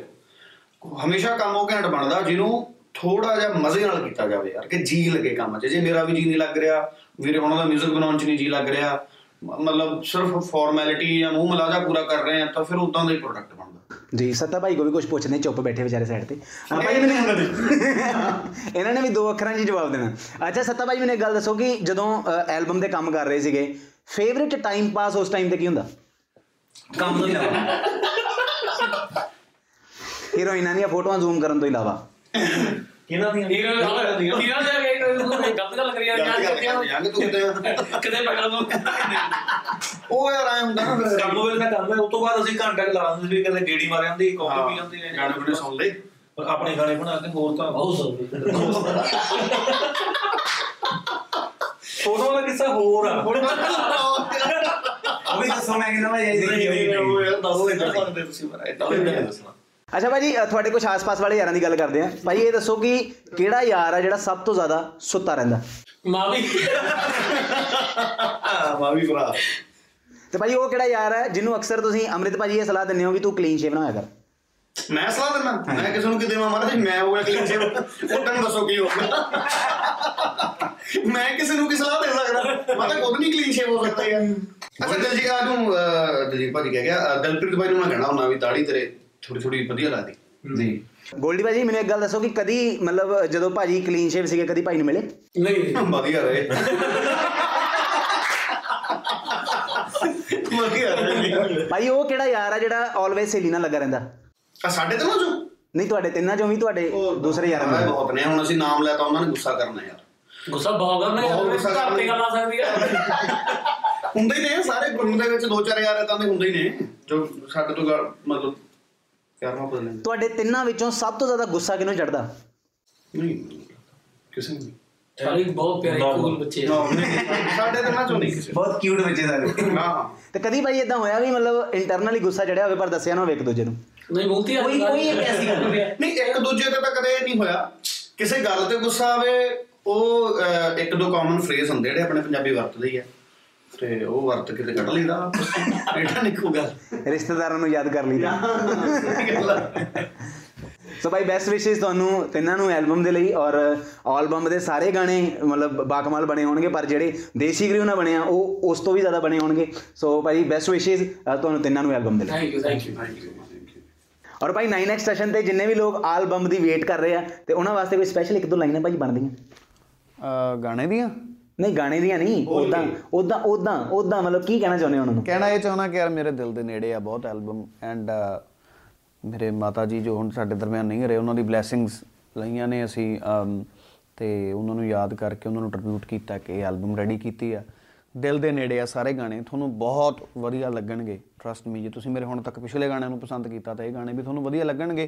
ਜੇ ਨਾ ਵਧੀਆ ਲੱਗਿਆ ਆਪਾਂ ਇੱਕ ਐਲਬਮ ਹੋਰ ਬਣਾ ਦੇਣੀ ਹੈ ਟੈਨਸ਼ਨ ਆਪਾਂ ਲੈਂਦੇ ਨਹੀਂ ਤੁਹਾਨੂੰ ਪਤਾ ਹੀ। ਕੀ ਬਾਤ ਹੈ। ਮੈਂ ਚਾਹੁੰਦਾ ਭਾਜੀ ਜਿਹੜੀ ਟ੍ਰੈਂਡਿੰਗ ਵਾਲੀ ਚੀਜ਼ ਹੁੰਦੀ ਨਾ ਉਹ ਐਲਬਮ ਦੇ ਟ੍ਰੈਂਡਿੰਗ ਇੱਕ ਦੂਜੇ ਨਾਲ ਇੰਨੇ ਭਿੜ ਜਾਣ ਵੀ ਮਤਲਬ। ਥੈਂਕ ਯੂ ਬੈਸਟ ਵਿਸ਼ੇਸ ਭਾਜੀ ਐਲਬਮ ਦੇ ਲਈ ਖਿਆਲ ਰੱਖਿਓ। And keep watching 9x session tension ਯਾਰਾਂ ਦਾ। ਇਹ ਸੀਗੀ ਜੀ ਆਲ ਬੰਬ ਵਾਲੇ ਅੰਮ੍ਰਿਤਮਾਨ ਭਾਈ ਨਾਲ ਆਲ ਬੰਬ ਗੱਲਬਾਤ ਤੇ ਇਦਾਂ ਦੇ ਹੋਰ ਇੰਟਰਵਿਊਜ਼ ਮੈਂ ਲੈ ਕੇ ਤੁਹਾਡੇ ਵਾਸਤੇ ਆਉਂਗਾ 9x ਸੈਸ਼ਨ ਤੇ ਔਰ 9x ਸੈਸ਼ਨ ਯਾਰਾਂ ਦਾ ਪੋਡਕਾਸਟ ਦੇ ਸਾਰੇ ਦੇ ਸਾਰੇ ਐਪੀਸੋਡਸ ਤੁਸੀਂ 9x ਸੈਸ਼ਨ ਦੇ ਦੇਖਣ ਦੇ ਨਾਲ ਨਾਲ ਸੁਣ ਵੀ ਸਕਦੇ ਹੋ ਜੀ ਐਪੀਲੌਗ ਮੀਡੀਆ ਤੇ ਐਂਡ ਉਹਦੇ ਨਾਲ ਨਾਲ ਜਿੰਨੇ ਵੀ ਆਡੀਓ ਸਟ੍ਰੀਮਿੰਗ ਪਲੇਟਫਾਰਮਸ ਹੈਗੇ ਆ, ਹਰ ਜਗ੍ਹਾ ਤੁਹਾਨੂੰ ਪੋਡਕਾਸਟ ਮਿਲ ਜੂਗਾ, ਖਿਆਲ ਰੱਖਿਓ ਆਪਣਾ ਤੇ ਮਿਲਦੇ ਹਾਂ ਜੀ ਅਗਲੇ ਐਪੀਸੋਡ ਦੇ ਵਿੱਚ keep watching and keep listening to 9x session tension ਯਾਰਾਂ ਦਾ। 9x ਸੈਸ਼ਨ ਯਾਰਾਂ ਦਾ ਪੋਡਕਾਸਟ